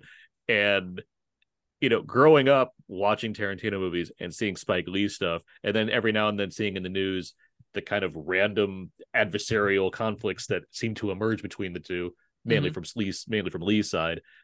The way I can keep justifying why Tarantino, when he keeps doing certain things that yes bring race into the conversation, stems largely from that Sicilian scene. In the way that I I know plenty of people that come from certain areas uh, that just act behave a certain way where there's no malicious intent or what have you, and it's not a matter of excusing doing certain things, but it's like you just get it at a certain point. You, you can understand what a person's background has led Mhm. them to, let alone reverence and what have you that they have for certain things. So what he's talking about, like this Sicilian scene, it refers to how one of the men that his mother was dated told him the story and he, he held on to it. Uh, that's that makes so much sense to me as to why like this kind Mhm. of thing keep happening and the fact that he only improves upon himself as far as how to write scenes like this in films going forward whether it's pulp fiction or whether it's django or whether it's hateful eight like i jackie brown Jackie Brown, obviously. Although Jackie Brown is like it's it's a that's a whole different area, but it's a but compared to like having T- Quentin show up himself and being the one doing said things, like it's Right. There's enough there where I just I get this guy where it doesn't it doesn't hit me in the way that some people seem to want to like put him into a certain box and say what he can and can't do. Well, look at the. The guy's well, the cast. He's not ageist. He's not. I mean, he's his had very diverse casts. He's, uh, you know, give a guy people career but like he's cast who he wants. Like his characters are, you know, like I. It's kind of hard to like, and people love working with them. They see this dialogue. They say this dialogue. They're not like I don't know. I It's don't been know. interesting listening to my students. Uh, but so I teach film studies, and like one of my students watched Pulp Fiction for the other day, the, for the first time the other day, and he loved it. But he's like, "Why did Tarantino write himself in the movie and say the words he did?" He's like, "There's no point to that." So he's like, "That really took me out of it that he said that. Like it, it didn't feel. He's like, it wasn't needed as opposed to this true romance." So it's interesting. Like my students either love them, they they're like, "Why does he add that stuff in there?" It's just been interesting hearing them talk about it uh, and, and their reactions. I've kind felt- of enjoyed talking about that. Felt that way then too. That Tarantino, because Tarantino is so awkward on screen. It's, it's also like he's not a great actor. Yeah. yeah. it's just it it, it- it underlines that it feels uh, extraneous in Pulp Fiction. Mhm. Like delivering this dialogue, he's not a good actor, and it just seems like he just wants to have fun and say these words. You know, a little bit. It Yeah. that it, it comes off there. But the fact that he's doing it with Sam Jackson specifically, hmm clearly they have some understanding.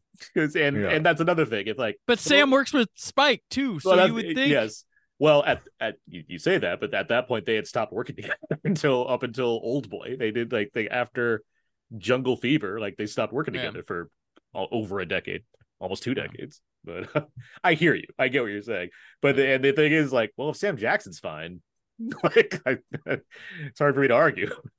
because you're talking about this era that that that we're losing where y- y- this is for smart people and you under smart people understand that this is not meant to these are characters who are racist this is not a racist movie but that's g- there's less and less of that that's going to be possible mm-hmm. for better or for worse and i think that's why this movie is aged actually better for me because it really does contain some pretty backwards behavior from characters we're supposed to like not dennis hopper so much but you know and I like seeing that kind of thing in a movie because that also is part of the spectrum of human behavior, you know. And there's also comeuppance given to pretty much all of the characters in this movie, as far as that Mhm. goes too. Including originally to the two leads, which again, watching this, I can see the Tarantino version would have been felt more like drugstore cowboy or something, and it would have felt more funereal. And I feel like them dying at the end would have been sort of fore, foretold. Um, but I love this version that Tony Scott makes where he's older and wiser and he loves these two and he doesn't care that they killed Mhm. the pimp to survive. That in its own is so sweet, you know. Yeah. Yeah, he fought for that. He fought for him to stay alive. I, I know it, we'll get to it, but yeah, I thought that was really interesting between him and Tarantino. This and they had to drug up Rapaport for this scene. Sorry if I took that from you, Aaron. But No, I was gonna say thought- something else. I would I would have got there. Oh, got it.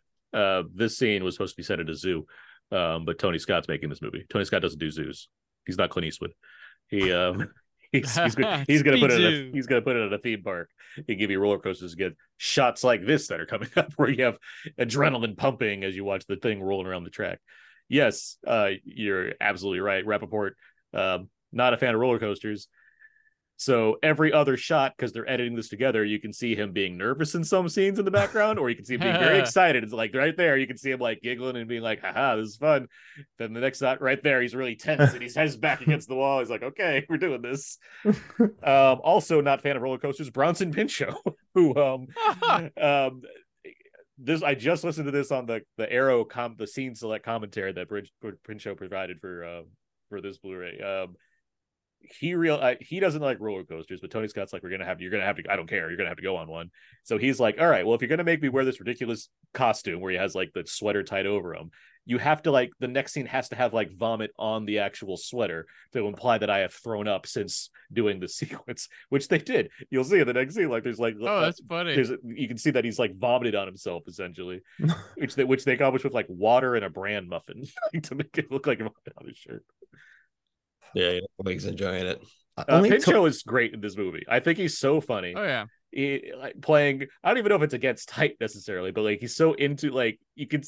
It's such a specific role that he's playing. Is this guy who's like he's not in control. What like he's working for the uh, for a bigger guy, but he's taking that and making himself seem like he's something important also. And he wears like this yuppie costume he has. Even the way he wears his sunglasses seems obnoxious. Like it's just really funny. I mean, he's does. such a he's such a good talent that's like was utilized back then, but underutilized the same way. Gray, he had a sitcom for like seven years, yeah. but like it's just like, well, I never was sick of the guy, and I always wanted more. You know, it's Exactly. I gotta say, if- Tony Scott did a great job of capturing the speed of that roller coaster. I kind of had to look away. So like leave it up to Tony Scott to make me want to puke Yeah, while like watching I a roller coaster roller on screen. but um, it's a, Right. it's an effective scene. So you can see the Yeah. vomit on his sleeves.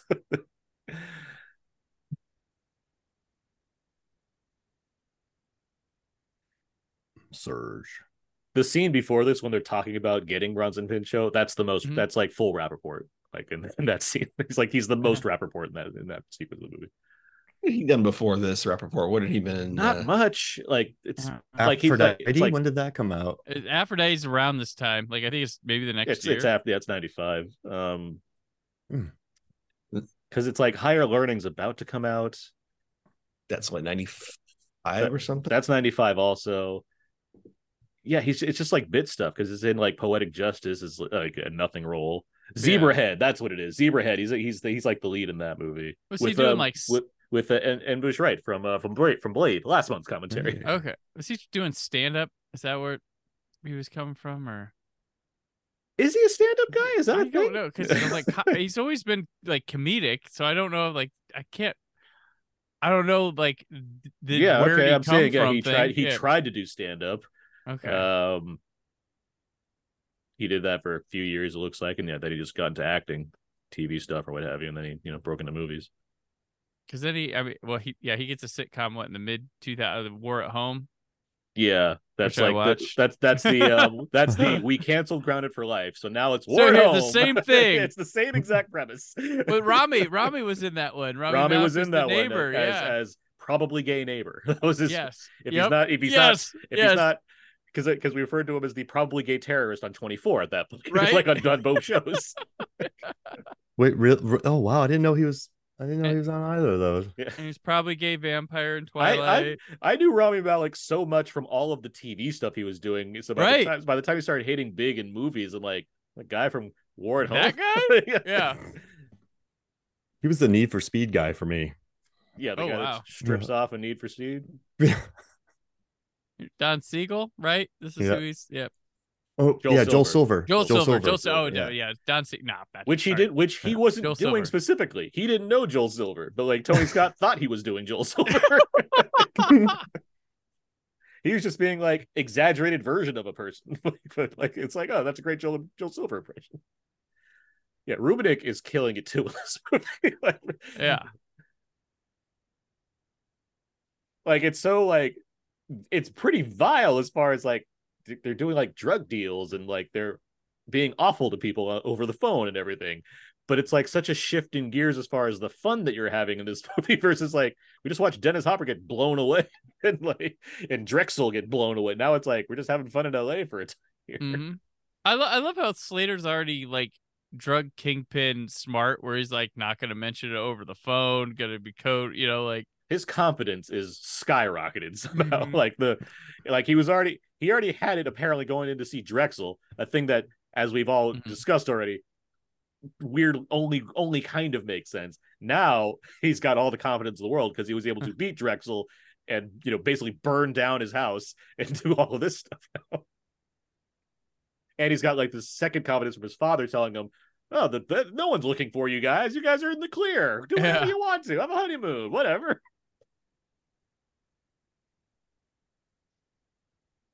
you want me to suck his dick? No, This who the yeah. fuck is that? that this that's the Bronson Pinchot genius right there. It's hmm. like- That had is that ad libbed? I I, could, I can't imagine it like being be. written that way, like just the way it's designed.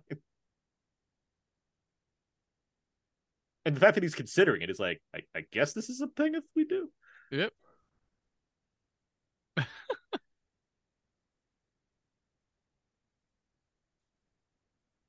how is he friends with Dick Ritchie? Like, where do they meet? Probably acting classes or something. I think he says that, yeah, but it's like... you wind up with weird. friends. I mean, that's L.A. Like, I guess it, young people in the entertainment world, they're like, well.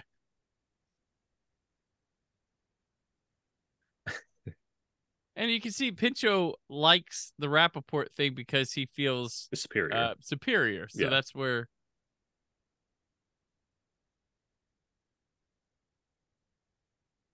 there are the uh, the very we'll talk about Oh, this in a second. There are the various Tarantino connections. Um, we just talked to, to Lee Donowitz, who's um was it Donnie Donowitz is in Inglourious Yeah. Basterds, the be- the Right. bear Jew. Speaking of Brad Pitt, by the way. Yep. Um, and second, then second film this month. Mhm. and then um, see, like look at like Gandolfini looks so slick. I know. like that's that's why I questioned it because it's like he looks he he's not dressed as like mafia henchman. Like Well, killing them They- they softly was a haven't- true romance yeah. re- reunion. oh yeah, Yeah. Uh, A lot of heavy breathing in that movie. Brad Pitt- Brad Pitt one minute is just terrific. He's so good. It's this it's Go crazy how in the zone he is with this character. Yeah. Like, this- condescend me, man. Because like we just Brandon, like we just talked about California with the K Yeah. on the summer '93, where like we think he's good, like he's good. I wouldn't He's say it's necessarily fine. a revolution, you know. Yeah. where- but like here and like Thelma and Louise, he is locked in. Like Yeah. it just seems Yeah. like he knows this role. yeah, he likes these little character parts. he did some good he? eating in California. He does. He- You're he- right. He does a lot of scarfing in California, Yeah. Right. including the scenery. Yeah. good accent too. And another Juliette Lewis. Yeah. Yeah, like, I could watch him and Gandolfini talk for like a good 30 minutes if they wanted to. It's That character, exactly- that character inspires all of Pineapple Express. That was the Yeah. idea. Right. Yeah, You're like, what if Floyd was like the movie? I like that movie. Mhm. I like Pineapple Express a lot. I I think it's one of the better one- and that's I think that's Oh, the man. best of the David Gordon Green decides to do stoner comedies and run. Yep. Your Highness to a degree. I I I don't dislike your highness. I uh I saw Pineapple Express at a test screening, uh, and then like it didn't come out for like a whole year after, and I discovered this guy named Danny McBride that I Ah, wanted everybody to see, and there was nothing with him in it. There was like, uh, the Foot Fist Way was not readily available. Yeah. all the Um, all the real girls, maybe. There's that. I mean, but yeah, even then That you're not you're there. not you're Yeah. not looking for, You're- for he's not Yeah. playing a Danny McBride character in all you the know, real because girls. my friends and I were like dying. Like this was energy we'd never seen before. All this stuff, and then like uh, we are like, oh crap! It was like a year later, and like like Franco and Seth Rogen were at the screen we were at, and um, but like we were like, this movie's awesome, and then a year. It's one of the best trailers. I've s- when I saw that trailer with the MIA. oh, song, MIA, like, oh, yeah, that, that, thing. was a that It was sold good. that sold the movie. For like, Yeah. Yeah. It was it was like a long lead for that too. That was like it was like nine months in advance or something like that. They put that trailer Mhm. out. And like they timed, they synced it up with the movie. and I'm super sized like- bitch. Yeah. This is um oh my man. mom's other favorite scene uh, from this movie. Um, yes, it's very brutal, but she does come out on top, and that's why she likes it. She likes the fact that she's able to overpower this man. Um, and Sopranos was was coming on at the time, like it was just airing, so she was like already was like James Gandolfini is a real asshole in this movie. Well, a, a reversal. I mean, you don't expect he's going to beat the living shit out of her and like just graphic bloody like you'd expect he'd be saving it for Clarence. You think he just a gun to her head in any other movie would do it, but this one goes there. Tony Scott doesn't uh doesn't hold back. No, I Yeah. mean it, Thing that feels like it belongs in a. It it feels reprehensible. I mean, yes, she eventually conquers him. The amount of time we're watching this giant guy beat up Patricia Arquette, it Yeah. starts like, am I supposed to be enjoying this on some level? Beating up the pretty girl. I it's mean, just- I, I don't. I think the movie's dir- like it's it's angling you to feel really bad about all of it, even if the well, and even you feel like Zimmer's score and Clarence is going to come save the day. That's what you're building up. Like, come on, Clarence, get there, get there, get there, get there.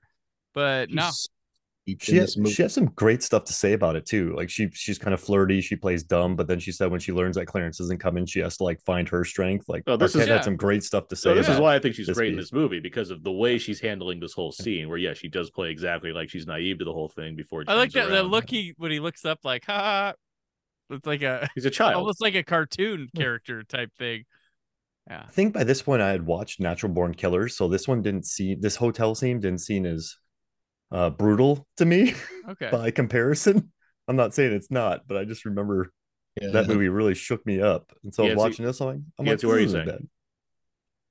No, I'm just. Are, are, are you talking about the scene where Tom Sizemore chokes the? Yeah. yeah, it's Yeah, because Oliver Stone um, also likes to go there. he doesn't make it feel. That's such a crazy like natural born character because like that also has like the Rodney Dangerfield stuff, which is like Yeah. Really ugly, but like played in such a specific way. I. I think I'm the only one. Am I the only one who likes Natural Born Killers? I like Natural Born Killers a Oh, lot. I like it. I've, oh, yeah, I've bought it way too many times with people releasing it. Got another release coming Got a 4K this month. soon. Yeah, I got 4K coming this month. That, that Dangerfield stuff though, and like the, the man, that movie. Yeah, I, I watched it too young. I bought it from a blockbuster used on VHS, and the guy's like, "Have fun." And I think I was like twelve or thirteen, and he smiled at me. He he let me buy it for like seven ninety nine, and he smiled at me. He was like, "Have fun," and I did not have fun. The uh, real real quick, the the that guy that's selling him like the chili Yeah. the chili hamburgers. Mhm. That's like one of my favorite like day player actor things to do right there. Just the way he like emphasizes like, yeah, we got to uh, the the big chili cheeseburger. Like it's Mhm. just it's it's such a perfect like encapsulation of what that's supposed to be. You know, it's Couldn't even watch The Sopranos at first. I was so the, his performance in this and Crimson Tide were so one note that I was like, I can't stand that dude. He's a disgusting, thuggish. I don't want to see him in anything else. And of course, he's a great actor, but at the time, I just knew him from this and Crimson Tide, where all he does is glare. Mhm. like, Like, oh, I don't want to see that guy in anything. And the guy who beat up a shark for 25 minutes, you know, like it's hard to watch. This is hard. You, you're taking a character that we have particular feeling, sweet, sort of sweet feelings for, and having her go through something terrible. It's it's a choice. I just wonder what the motivation is. It's probably the one scene that I still don't really like. And although you're right about her being terrific, yeah, the way she plays it for sure. I mean, yes, it's it's a very exaggeratedly brutal sequence, no doubt, and that's I'm gonna watch Chris get beat up for 10 minutes, perfectly fine. But I mean, that's many movies after this, so you're fine at that point. Like, well, like But- bullet to the head, he gets beat up a bunch, he gets his fucking head chopped off in Windtalkers. I mean, like, you, can- you can see plenty of brutalization. Doesn't he die? He dies in what's it, the Renny Harlin one too, right? Early on. Oh, Mindhunters, yeah, Mindhunters. quick. Mm, yeah, he's yep, the he's yep. the he's the Janet Leigh of that movie. All right. Last big leading role he got, Slater. Richard Slater. Um, Yeah, Hollow Man 2. who is Yeah. Cletus Tout? Uh, let me see here. Let's look at the old filmography. Hard rain, Oh, the Hollow Man 2 was was straight That's to direct to video. video, though. Yeah. rain, right? Hard Rain's Hard- 98, so I mean not it's not hard. It's more there's more than Hard Rain. Like where he's like the lead of the movie. Let's see. Well, he had gone through like domestic problems right before Hard Rain, and he yeah. couldn't do a lot of the promotion yeah. for it. So I think that Yes, stopped cause, him 'cause that's like years. Hard Rain and Very Bad Things, which I hate, are the same Oh, year. Oh, Um, very bad things is but so like- bad. Like Off. who who is Cletus Tout? Is the one that Alone in the Dark. That's that's there you go. Oh. Alone in the Dark. That's got to be the last. Like he's the lead of the movie in a you know from a very well respected Stephen Dorff as Kiefer Sutherland in that. Um, let's Awful. see, because he's in Bobby, but that's like an ensemble. I He's in think- that. I love the usage of red in this movie. It's all over the place, but I, I dig the I dig where they put it all. Something called He Was a Quiet Man. I've hmm. heard of that. There's plenty of like stuff, but he's not the lead. It's he's not the lead of anything anymore. At least nothing that's coming like to you know big. I mean, his comeback was Mr. His, Robot. his comeback, yeah, his comeback That was TV. yeah. No, he he pivoted, yeah. He Jeremy pivoted. Did you guys ever see that Slipstream? No. He's in that. He's got a big scene in the the movie that Anthony Hopkins directed. This sort of like a David Lynch movie directed hmm. by Hopkins. Very strange. He's fun in Willow, popping in, being like, Oh well, yeah, we can't do Val Kilmer, but we can do like here's one of his friends. he pulls that off Yeah. pretty well. It- and he's shifty as well. He's yeah, he's yeah, he, he, he, he has the he has it down. He played Deadshot in Suicide Squad Hell to Pay, the animated hmm. movie. I'm sure it was amazing. He's on Archer for like at least a couple. He's on a few episodes of Archer as as Okay. like a character named Slater, I believe. He's not like Oh. Christian Slater, but Oh, you know, well, there's another Tarantino written, um, not directed by movie. Where uh, I haven't Dusk forgotten Dawn. for Dusk Till Dawn at all. Yeah, like- I, Well, that we have not mentioned on this show yet. I was gonna bring it up when we talked about his acting. We got sidetracked. But Oh, like, okay. if you want to talk about Tarantino's acting, that's his best role. He doesn't have to say anything. He just glares and looks menacing the whole movie. That he was was, after pretty. He was pretty good. He did a he did a stint where he directed a couple episodes and starred in Alias, and he was pretty good. Um, I think the first was it the first or second season, but he did a two episode stint. Um, and he, he was pretty good on that. it's this right here that my mom loves, where like he's in, he's inviting it in, and then she stabs him in the foot with the That corkscrew, lift. and she claps. That's what happens with this sequence. Like it, it's similar to um one of her favorite movies is Blood Simple, and with especially with Frances McDormand at the very end, where he's like, "I'm not afraid of you, Marty." She fucking loves that. She that was her that she that's where she just was like, anything with Frances McDormand, I'm in for. This is what that this reminds her of that, as far as that kind of like stand up to this nonsense kind of thing. She has a great energy in this movie, though. Arquette. I remember Yeah. that too. Like it's very. um I don't know if I can pinpoint it, but she's just perfect for the role. Well, I think it, it comes from Yeah.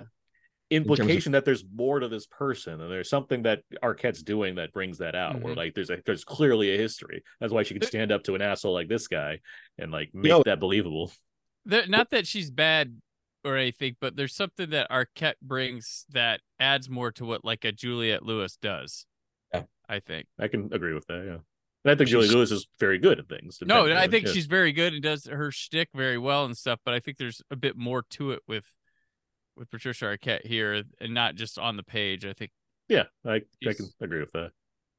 Yeah, if they had hired a model or someone to play this part, it wouldn't. Well, you got Patricia Arquette. It's it's an equally, equally balanced movie as far Uh, as as far. I hear what you're saying though. It's an equally Between this balanced. and Lost Highway, she is. Yeah. So Oh, she's- we don't need a model. Yeah, I'm just mean if you not as as opposed to an actress. right. What did she do? What was she before this? Patricia Arquette? Would I have seen her in? Elm Um, Street Three Elm was her Street, Yeah, breakout, Elm Street's the big one. Um, and she she had she, she had her first kid like shortly after Elm Street Three, Yeah. so she had a little bit of time off right after she broke out. because there's like she's like smaller stuff. There's like Uncle Buck, um, in the excuse me, the Indian Runner. That's another like Yeah. Just, just like there's like it's just little stuff like here and there. Um, yeah, I don't think Between like- this and Devil's Rejects, I, I just watched two movies with a lot of uh horrifying hotel stuff. She yeah she broke out and soared in a way that somebody who was probably I don't know maybe you think what Kristy Swanson would have been like her competition around this yeah, time. that, that she- fits. Yeah. Yeah. but she had the good. chase, which was you know a hit everybody loves anyway. So Hey, yeah, you hold up people with a butterfinger bar. It's pretty the, awesome. the the chase, the '94 equivalent of True Romance. Isn't that like Henry Rollins and Henry Flea? Rollins Yep, and, and Flea's in Flea. that, yeah. No, or Anthony, Anthony Kiedis. Kiedis. Kiedis, Kiedis is yeah, they're There's all a lot of people like that. And like the chase and what Airheads is like a random movie that has Mhm. like everybody and everybody's working on those for some reason. Hey, I wanted to go see the chase in the theater. I didn't get to. I was mad. Sorry. Saw it on VHS. Oh, I love Airheads. This is What are you this thinking is about? Another Swimming pools? another reason why this is a fantasy. The the way that Christian awesome. Slater is able to able to just drive around LA so rapidly and there's not a single cop in the area. That just Yep. throws me off completely. but meanwhile, we get to this scene and he gets pulled over right away. Right. The way she laughs with the coke. Everything about this scene is brilliant. Like- I'm, Bron- I'm telling you, Bronson Pinchot is just genius in this movie. and The way this whole thing's set up. And I gotta wonder, like this. I, there's got to be a true story where some shit like this happened in LA, right? I mean, I'm sure it's happened like I, 17 like- different times with within the past couple weeks. Like, Or just like, it's just the humor of this. Is that the Godzilla lady? Maria Pitillo. no, Yeah. no. I thought it was Gretchen Mol for a second, but it's not her. No, no, you're right. No, it is Maria Patil. You're right, Mark. Sorry. What is? Yeah. The Godzilla lady. Yeah, because it's her one movie. like, What else than either other than that? She's charming in that. I don't know why she didn't have. Well, I guess because it got because it's a shitty movie. Yeah, see, that's why. Yeah. You know, Aaron. There's a steelbook version coming out. I don't know if you noticed. Oh yeah, I saw that. a, a second steelbook version coming out. It's probably on order from Aaron. He's a good For you to reconsider the film. Hey, good He- he- soundtrack though. Good sound. I like that. He got offered it for review, but he said, "No, I'm buying this thing. You don't need to send it." If- oh, here we go. They're here they Here we are. are. Here are the, Here we the, the two heroes of the movie. Chris Penn, Tom, Sa- like uh, these guys come in and there's a whole new energy that just takes it to the finish line. Like I, them talk. Oh gosh, What the why does it lead to more stuff with just these two? And I guess Ed Lauter, since he comes in as like the captain for Right, Yeah. so the the scene where they're talking with the captain here in a moment is like the epitome of what every like cool guy or like cop like they want this scene the rest of the 90s there, there are so many attempts and nobody can pull it off like this is this is what Anthony LaPaglia wants from Alan Arkin in So I Married Right. an Expert. Yes. There you go. Yeah. Yes. I, I love mean- that bit. That bit oh, kills God. every time. But like this is this is what this is perfection right right here of what essentially tries to get knocked off the rest of the decade and just sometimes hits, sometimes doesn't. because like the the rhythm of this is so fun. Yes. like it's just everything. And it's not even like they're cool guys. It's fucking Tom Sizemore No, and Chris Penn. like, Like the. B squad, right? Like Yeah. it's yeah. They're so, but they're so animated and fun. Ed Lauter has a full head of hair. I don't know what's going on. He's got all this Yeah. stuff happening. Coming home in a body bag. Good fucking movie. Yeah. Yeah, they, they stopped to, to, com- to compliment the Fucking fact A, that the great movie. Yeah. yeah. Oh god. I believe he believes it. This is prime Sizemore too. Like Yeah. he's like, Oh, yeah. he's in his zone. But it's nice seeing him be like this too, like just enjoyable, not He's not I skeezy. Right. Yeah. He was in both of these non-Tarantino directed, but he was never in a Tarantino movie. Yeah. Right. Oh wow. Yeah, he was in Crimson Tide, right? He was No. all- He's not Yeah, in he's- Crimson. Yeah, he's not- Crimson Tide, yeah. and I think that's- everyone was in Crimson Tide. Sizemore's not in Crimson Tide. He's Yeah, not. No, he's an enemy of the state. Oh, Enemy of the State. Isn't Sizemore one of the guys on uh, one of the? No, one, no, you got you got Viggo, you got Gandolfini, you got Mhm. Danny Pino, of course, from Titanic. Uh, but uh, no, I don't think Size Sizemore's not in there. On Viggo. Oh, did we Him- miss the and I part? Yeah, Nicholson and I. Nicholson and I. that scene right there, just oh, so good. Between Viggo movie. and Gandolfini and Crimson Tide, there was a lot of smirking, or like like a lot Sizemore's of not in there. Like oh, Matt Craven's Oh, yeah. in there. Dezunda, oh, good old Danny Nucci. yeah, Nucci, Ricky Schroder, of course. Ryan Phillippe's got a small part in there. But no, yeah, enemy of the states. The that because that's like Everyone's This is, the, this is those Oh those, gosh, yeah. those Bruckheimer years where it's like get them all. like let's Yeah. let's put them all in there. But that one got a little ridiculous, right? Like it just so many people kept popping Jack up. Black's in it. Uh, was Seth Jack- Green Jack in the Black's in- car? Yeah. Or who's There's in a the car? With Busey. It, it it's- there's there's Scott Caan and Scott Conn. and um and uh, Busey. Yeah, they're, they're Busey, like the, okay. they're those two, and then there's like all the guys in the chair, which is yeah, it's, it's Yeah. Jack Black, Seth Seth Green is one of them. Yeah, Seth Green. Yeah, that's right. Um, thought- Yeah, uh, Jamie Jamie Kennedy, that's the other one. Oh, Uh, all right. Yep, yep, yep. yeah, see-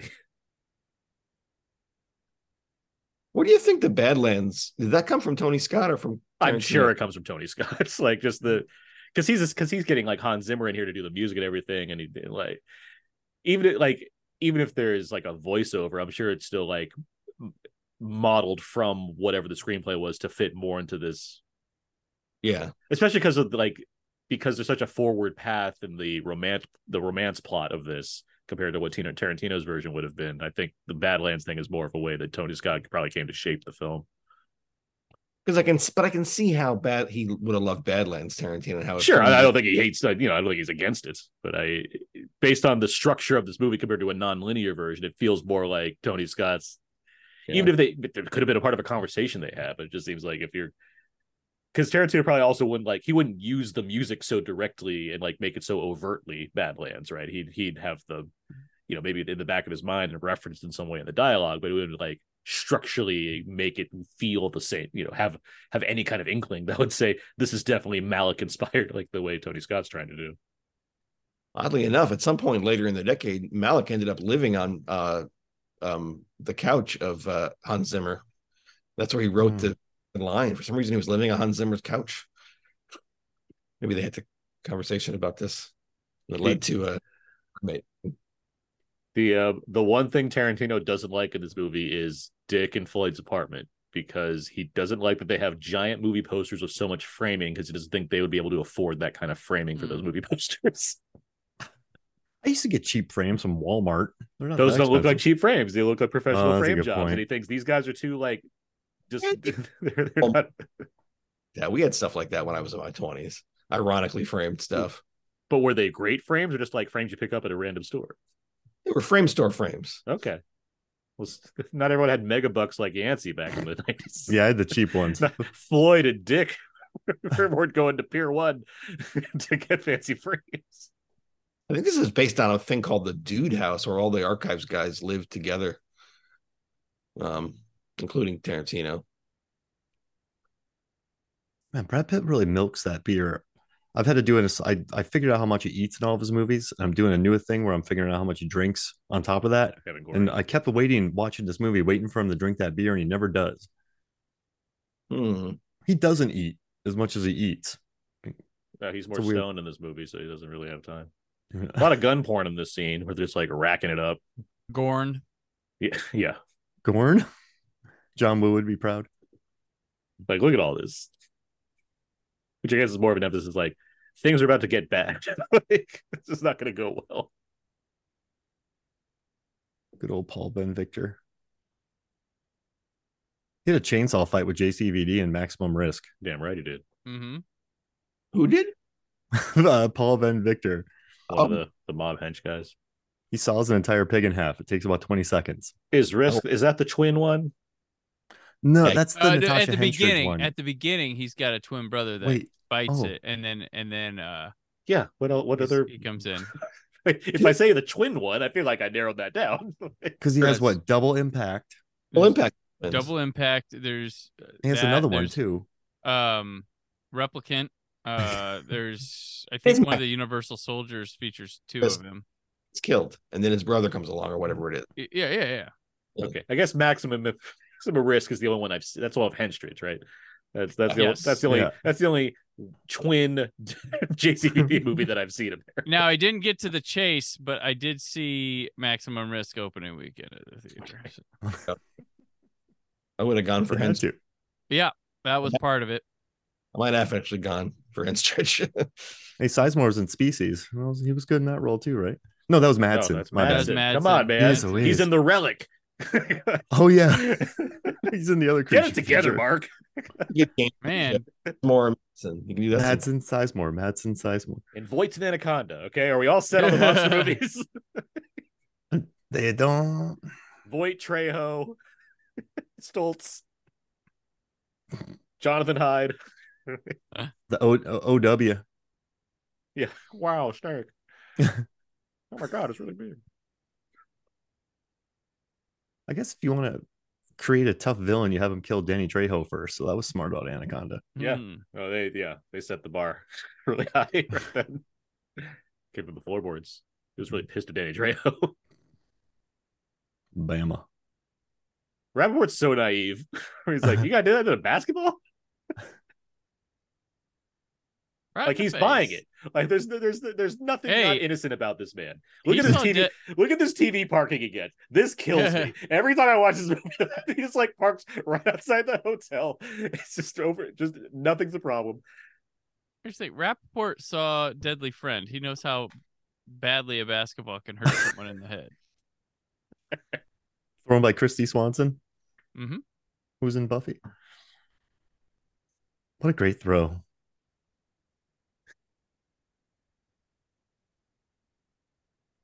They really dressed up. I think Lee Donowitz says something like that too. They really, you guys dressed up for the occasion.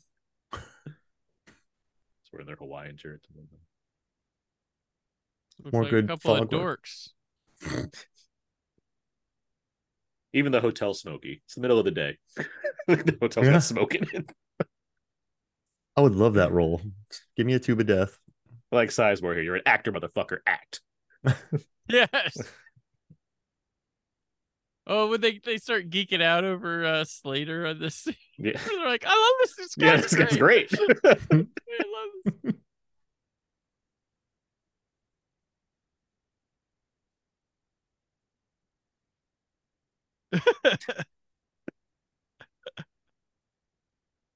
sides of his hair just have it just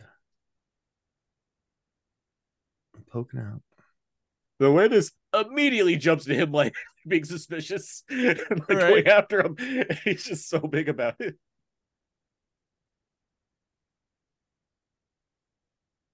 And he's like absolutely right. That's the Yeah. other thing. Like he he's bluffing, but he should be on his guard. Like he should know this.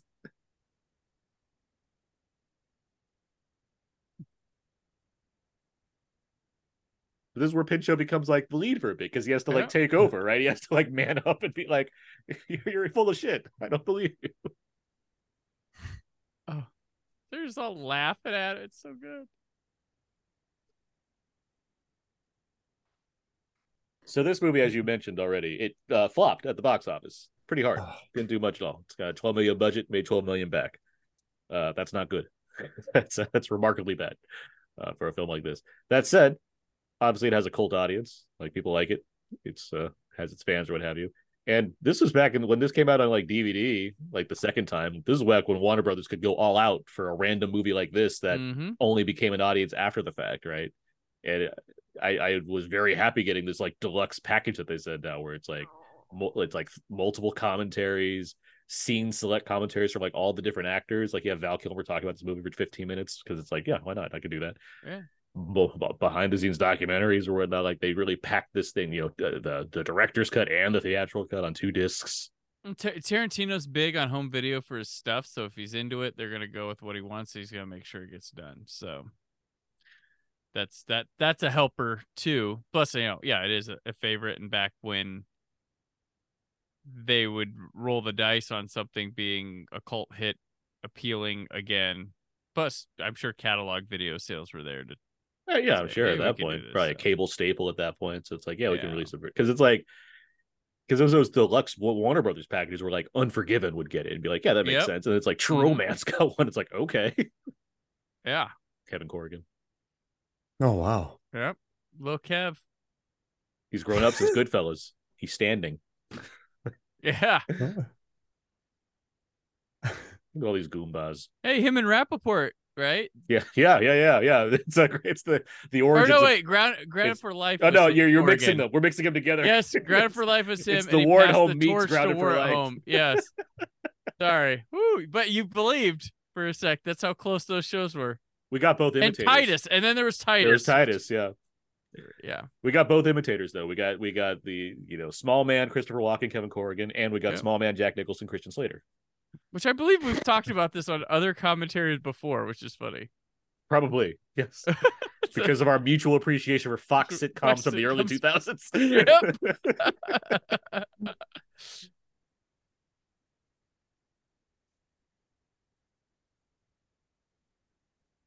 I love when Pitt lets go like this and has fun in his roles.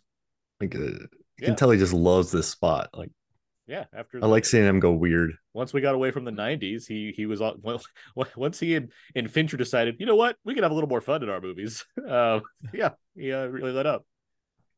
Once he gets to like Fight Club, then it's like, yeah, all right, Mexican, oceans. I can just I can turn away from some of this and let loose a little bit.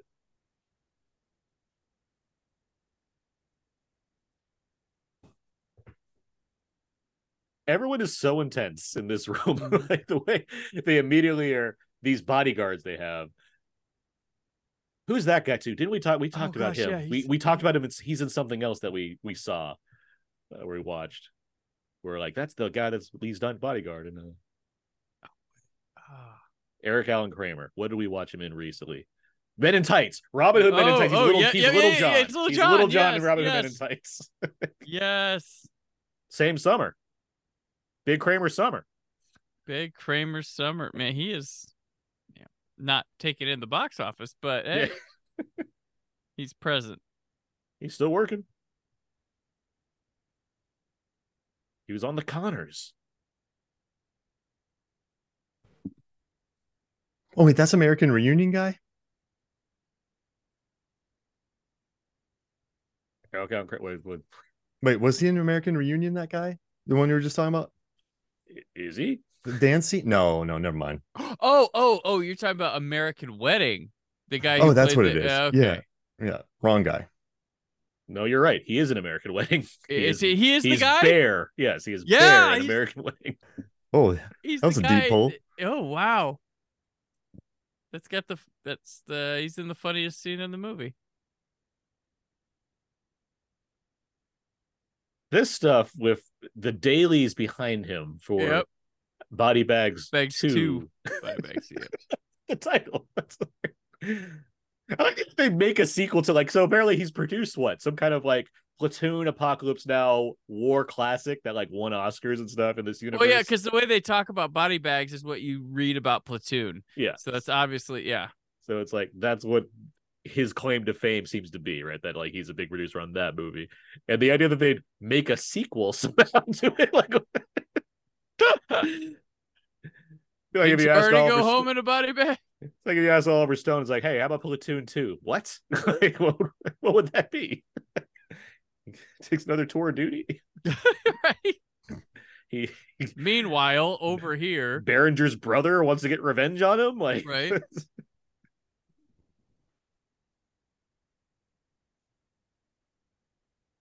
Saul Rubinek, who like last we saw was pissing his pants in Unforgiven.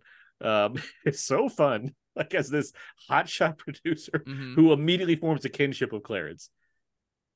Pretty much everyone forms a kinship of Clarence. Well, Everyone seems to like- yeah, but it, it, it's a kinship where you know it's one like- sided. yes, He's I mean, like, he's like, oh, in some other life, this kid would have been a thing, but I ain't doing shit with him now. You know, that's kind of like, because he's this. I think it's because he's like an anomaly in his system. It's like I, I don't know this man. He's not an actor. He's not trying to get anything from me. I I'm mean, just- in a way, this is Tarantino talking to like a Weinstein and what they to a, see. to a Joe know? Silver. Um, Or Joel, yeah. yeah. But I think because it's like it's not the normal person he deals with. It's like, Right. yes, I do want. I want to see what this is. I I don't know what you're trying to sell me, but I'm I'm just curious enough to have you in my home for a bit here. He's like, you actually enjoy the shit I make. Yeah. Okay. Like, all right. He's not blowing smoke up my ass. Yeah, yeah.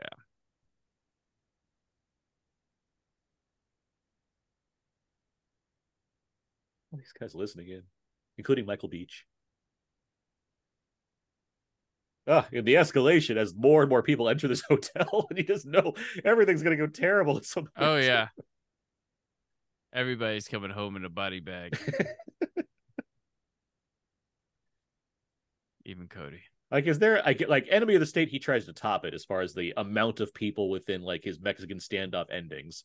hmm But like, there's a lot of people that die in this sequence. Oh, this is in such short. And, and the funny thing is, it is such small proximity. Like Yeah. the, the amount of room to shoot and run around in this room. uh huh. It's it's absurd, but it works. Because they get, I mean, they get they give you the layout, and this is, I mean, this place is not that big. Like, and it's gonna be a jungle itself. This becomes one of the, one of the other main scenes that's edited for the theatrical version versus the director's cut. It's like the violence is the main thing throughout all of this. The violence in the Giant the James Gandolfini sequence, the violence in the Drexel sequence, the violence in this scene. These are all the areas that they trimmed stuff down. Uh, but they make a notable change here, where like in this one, in the original in the cut we're watching, Patricia Arquette's going to be the one that kills Chris Penn's character. And the theatrical version, she does it. It's one of the other like they. It's an and it's an awkward edit because it just like it just goes from one to the other and makes an implication because they didn't shoot it that way, but it, they imply that like one of the Goomba guys shoots Chris Penn's character. This one they make it clear that Alabama got in on the action in all this, and it's a unique like set because you know we have Clarence and Alabama. They're the leads of this movie. Clarence Right. is out of it by the time we get to the shootout. Yeah. He is not involved in Right, the yeah. finale of this whatsoever, and he gets taken out almost, if anything. Too. He Christian Slater disappears got for big chunks. off. Yeah.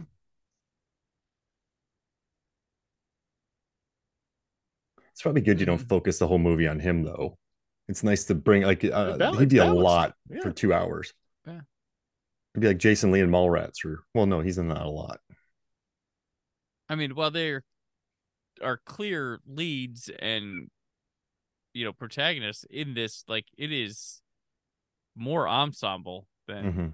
Well, it's the it nature of the movie. That's at again yeah. why it, while it's it's cool in retrospect as far as look at all these people in this movie and these disparate plot lines. That's also why you can't sell this movie in the, in the most effective Right. way because it's like and it's look at all this Tarantino. stuff. Tar- Tarantino's always ensemble. Like that's how he rolls. He loves his side characters, so he can't. He's But there's also a more like defining quality of his later because you know it's Right. not like Tarantino doesn't have many flops, so, it's like his his movies tend to have a defining quality about them as far as what they are. Where this one is a little more scattershot, at least in '93 Mm-hmm. when they're trying to market it. Like Pulp Fiction gets by because it's a it's a prestige Cannes Film Festival winner, so it doesn't have to really explain much beyond this is exciting. It's from that guy that did that thing you might have heard of, and it features these people, including John Travolta. Go see it.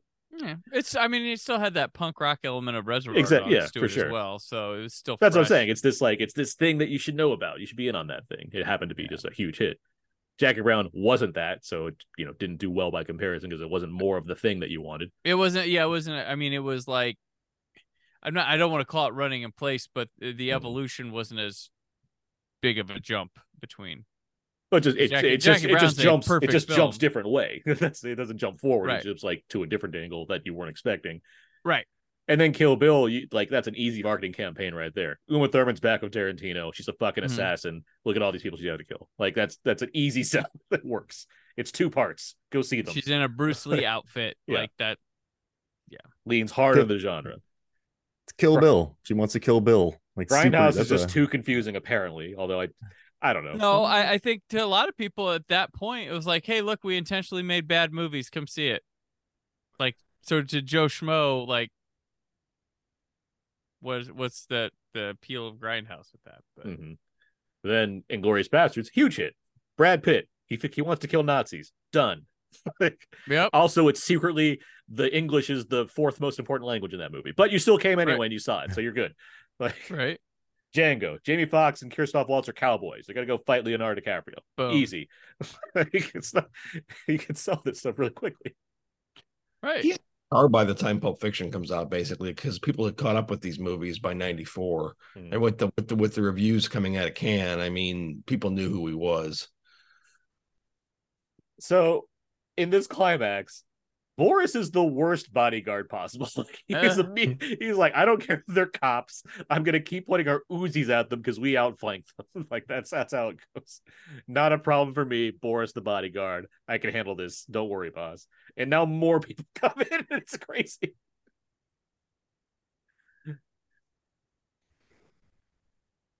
And the best is the two the two things in the center that I focused on is one is Rapaport, who's like, Yep. I am too innocent for any of this, and I'm happy. Yeah, to- exactly. And he gets away, like rightfully. He he runs the fuck out of there. He's got to be on TJ Hooker, the next generation. That's, yeah, next generation T.J. Hooker.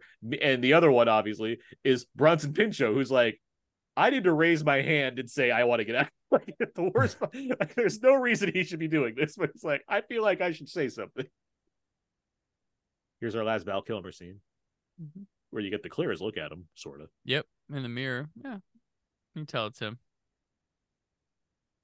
I do distinctly remember thinking this was maybe one of the first films when like four groups converge in one tiny room and all point guns at each other. Like everyone comes together. I know that it happened before, but I hadn't watched a lot of those movies. So I remember just feeling how cool this was that you had all these different sides. And it's so handy because they all take care of each other. Well, like Brandon Right. said, it's the proximity that makes it so like Yeah. intense. It's so small. Like, like I it's mean, this- comedically intense as far as This isn't the good as bad and the ugly where they are like miles apart from each other staring down. This is you're gonna get hit by a bullet. And Like, and- you know, and the thing that sets it off, it's not like any of the bad guys do something. It's Lee throws coffee on Elliot, and therefore Lee has to get shot in the chest multiple times. right? Like, how does the news explain what happened in this violent shootout involving movie producer Lee Donowitz emerges in Beverly Hilton Hotel tonight? Uh, you know the headline was like coming home in a body bag. Producer, Is Producer now at comes home in a body bag. yeah. Rip your SAG card. You're out of this position for good. And that's his death wish. He can shot multiple times because of that. Sizemore's gone first. The other oh, All cops the are gone. spinning. Penn, Penn and Beach survive for a while here, even though they have just revolvers. Elliot gets taken out immediately. like he's gone. Deep Blue Sea 2s, Michael Beach. That very yeah. No, I call it deep blue romance, but maybe true blue sea. True. Blue Sea? Christian Dude. Slater pokes his head out and he gets a Mhm. bullet. Like it's just immediate. That's how crazy shit gets. Yeah. And Alabama's had enough at that point. Boris is gone. I love that feathers are everywhere. They talked about feathers being everywhere for four days. Oh, this is great. This is pure John Woo right here. That's what this feels like. Slow motion. Like I did like Tony Scott's already doing like he's doing stuff very similar to to to Woo, but and like look at these shots. We're like we're the next to the the projection and so you got Oh, the yeah. light on them. It's so good. And yeah, Rapaport's like, here are the drugs, I'm out of here. like get the fuck out of this room. Corrigan jumps off. That's yeah. Yeah, these these Italian gangsters seem like they're living out movies also. Like they're like, Right. yeah, this is gonna be cool, right? We'll jump in the air, it'll work. Right in the face. He got Donnie Right. Darkoed. Yeah.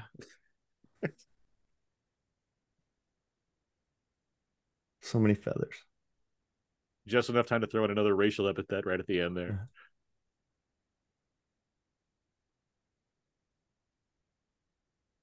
Uh-huh. Chris Penn's, like fake Italian. like, Capiche. What is this guy's plan? Oh, I threw my shotgun over the couch. Now I'm going to surprise the two of them that are armed and pointing guns at me. Although he hits Beach, so I don't know. I guess uh uh what's his name? Uh Yahya Abdul's gonna have to get revenge on him too after he gets off the man. Oh, is that one false move, yeah, he's a, he's Michael Beach, yeah. what else he was in? oh man, Billy Pax. well, he's he's yeah, he's he's uh what's his fucking name? Mantis? What's the Mantis. Man, Yeah, man. it's not man, it's not Mantis? man, that's, Gu- No, that's Guardians. pro- praying mantis. No, Red's no. Black Mantis. Manta. Black Manta. Manta? Black Black Manta. Jesus Christ. yeah, Black he's he's Manta. Black Manta's dad in Aquaman. See, Oh, it's It's so sad how he dies. Too. He like takes a small hit this in the this in the stomach and just kind of fades out on the couch.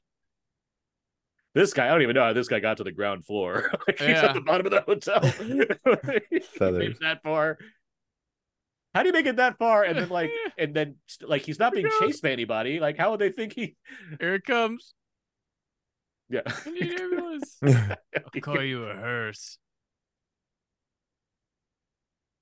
Cody. again the pure fantasy i mean it's like all of these guys are living out these like dream versions Mhm. of what they think it is to be cops and and hitmen and whatnot like there's no there's nothing real about any of this Like this is for Cody, and that's not even like. Did he get? Is that the dude who shot him? yeah and it's not Okay, even one of like the italian guys it's the it's the Mhm. bodyguard like you just bring him in to arrest him you don't shoot him point blank in the face Right.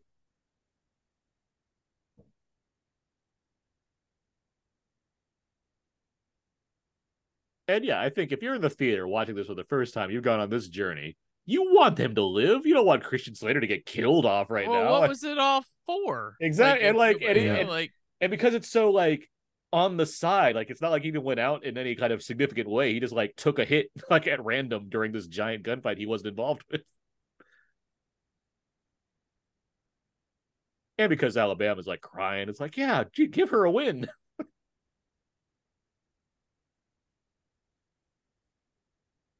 she wisely takes the money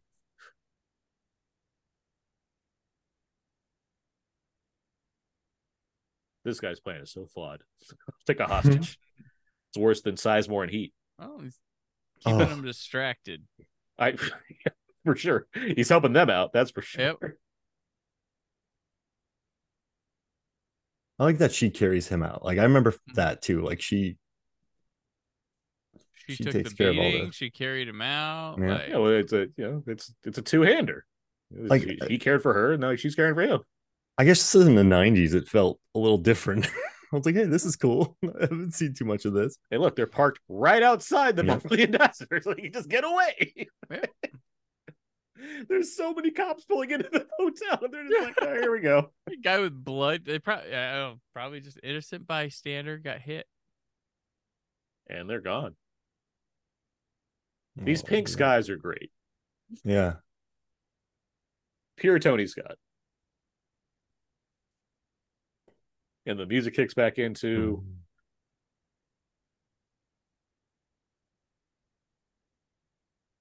Man, she's so good in this movie. Arquette. She's so good. good voice. It's good speech in the voiceover stuff too. I don't think about it very Oh, yeah. often, but it's good. That's good voiceover.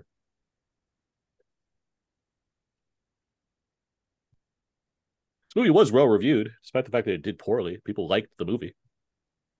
Just a couple years, she'd uh, start shooting Boyhood, Oh wow. which would win her an Oscar. Deservedly so, right? She was Oh yeah, she was one, great. she's She's wonderful in that movie. She's wonderful Boyhood. in a lot of things. Like it was a long time coming. She's great in what bringing out the dead. Oh yeah. Oh yeah, Um, yeah, yeah, She had that medium show forever that was on. Yeah. Like yeah. Make that syndication money. She's someone who can float between like high art, uh, And prestige, like fun. Like she's she's very bouncy in terms she can she'll fit anything you put her into. Is that movie charm like so bad it's good? I haven't What? watched Little Nicky in a long time. I don't know if I There's want a couple funny laughs, but It's- it's, it's a movie. uh, to. I like when he flicks her off. I don't know why, but that was kind of like a I- reaction to it. like I enjoy the idea of Sandler like going going for it with a character, but mhm. like that's not one of the ones that does it for me. Like I like Zohan more in that regard, as Yeah. far as like something that's just pure like like craziness with him playing a, a, a full on character. Fizzy bubbly. Mm-hmm. Like even Waterboy, he's like doing a thing, like, right. I like me some Hubie Halloween. Yeah. and that's him doing a thing again too. Yeah, that's Yeah. yeah, it fits. That's my preferred horror themed Sandler comedy of the, the two of those, I guess. Not including all the Hotel Transylvanias. I love how they have Floyd parentheses Dick's roommate in case there's another Floyd. Floyd D. Oh, Oh, there was Piscerni. two Floyds. Piscerni was oh, the there stunt are two. Floyds. Name some stunt guys in here. Who are your stunt people in here? Piscerni is legit. Okay. S.H. Perry? Why'd they get Rick? Yeah. That wasn't our pair uh stunt coordinator Perry. Scotch Dopel. It's a good name. Scotch Oh, what? Ooh, what happened here? Oh, uh, your car. Oh, I scotched a pole.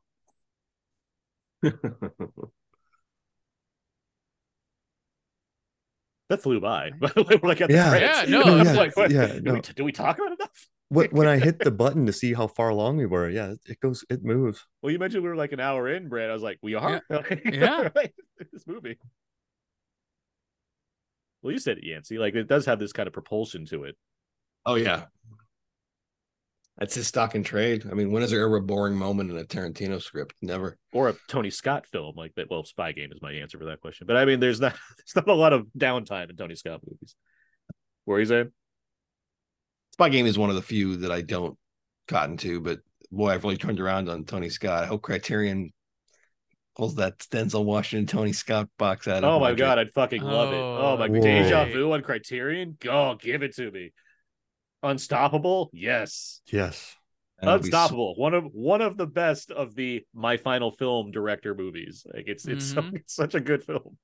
entire career movies too. Because I did, I went back. Oh, this guy's great. What was I thinking? a Domino, I really like too. Strange. Domino, I'm so Domino's big a on fun Domino. movie. Yeah. I, like. I'm glad we're all pro duck because like, oh man, it was not easy to be the guy that was fine with Domino back when it came out. No, it was that people were so people hated against Domino. that movie. It was weird, like how, like how, how against it they were. And meanwhile, I'm sitting there be like, well, Roger Ebert was good with it, so like, what are you talking about? I, I think too there was like a kind of an anti Keira Knightley bit with that because because she doesn't she like to play ball with the media like they would probably want her back then and I the movie rocked. It's The of one her- thing that got me is one of the rare sure times she I've- does a contemporary movie too. Like she doesn't mm-hmm. do that Yeah. very often. She does here for on purpose because the roles aren't great when she does contemporary stuff. Look Yeah. at Jack Ryan. Like, so, Oh gosh, the wife. so yeah, if Tony Scott's gonna offer her the chance to play a bounty hunter that badasses it around with Mickey Rourke, like, yeah, Right. take that role. The one thing that hit me was I'm pretty sure I have misophonia, pho- phonia, miso. Like the, when people smack gum, I have like a oh, really me bad, so phony. like What? I have a really bad reaction to people smacking. Like it's not normal. In that whole movie, it's gum smacking. So it was like really hard for me to sit there. Like I was like, I it was fine, but I I deal really bad with smacking gum. Like I can't oh, focus. It does have a lot of characters, Mac. That you're Yeah, right. and It does and it's a lot- not like a it's not normal like what it what it is uh but yeah so that whole movie when they were smacking gum i was just in misery not because of the movie just because the the smacking sounds It'll be great when we do our domino commentary. It'll be on mute, so you can talk about all the things you like about it, not have to worry about it as much. Yeah But um, Domino Hobby. that trailer because we saw that because I was in I was in college at that point, so we were seeing Mhm. movies every weekend. It'd be the same set of us seeing movies, and every week we'd see the Domino trailer. and, I'd be, and I'm the only one being like, Tony Scott movie, we're doing this, yeah. And then, like it's like okay, I guess we're seeing that. Now that's like it. That's like what is it like September October 2005? Because that's like Yep. um, a, a a most violent, yeah, most violent year.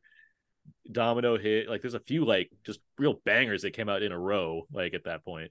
I saw a like a week A hit the most Week- a, hist- a week- history of violence. That's what I was trying to say. I'm sorry. Uh, I saw like a week before. I did like a. I got a screener at work for it, and I saw. I was like, "Oh, this is good." And then I like nobody like liked it or whatever. The vibe.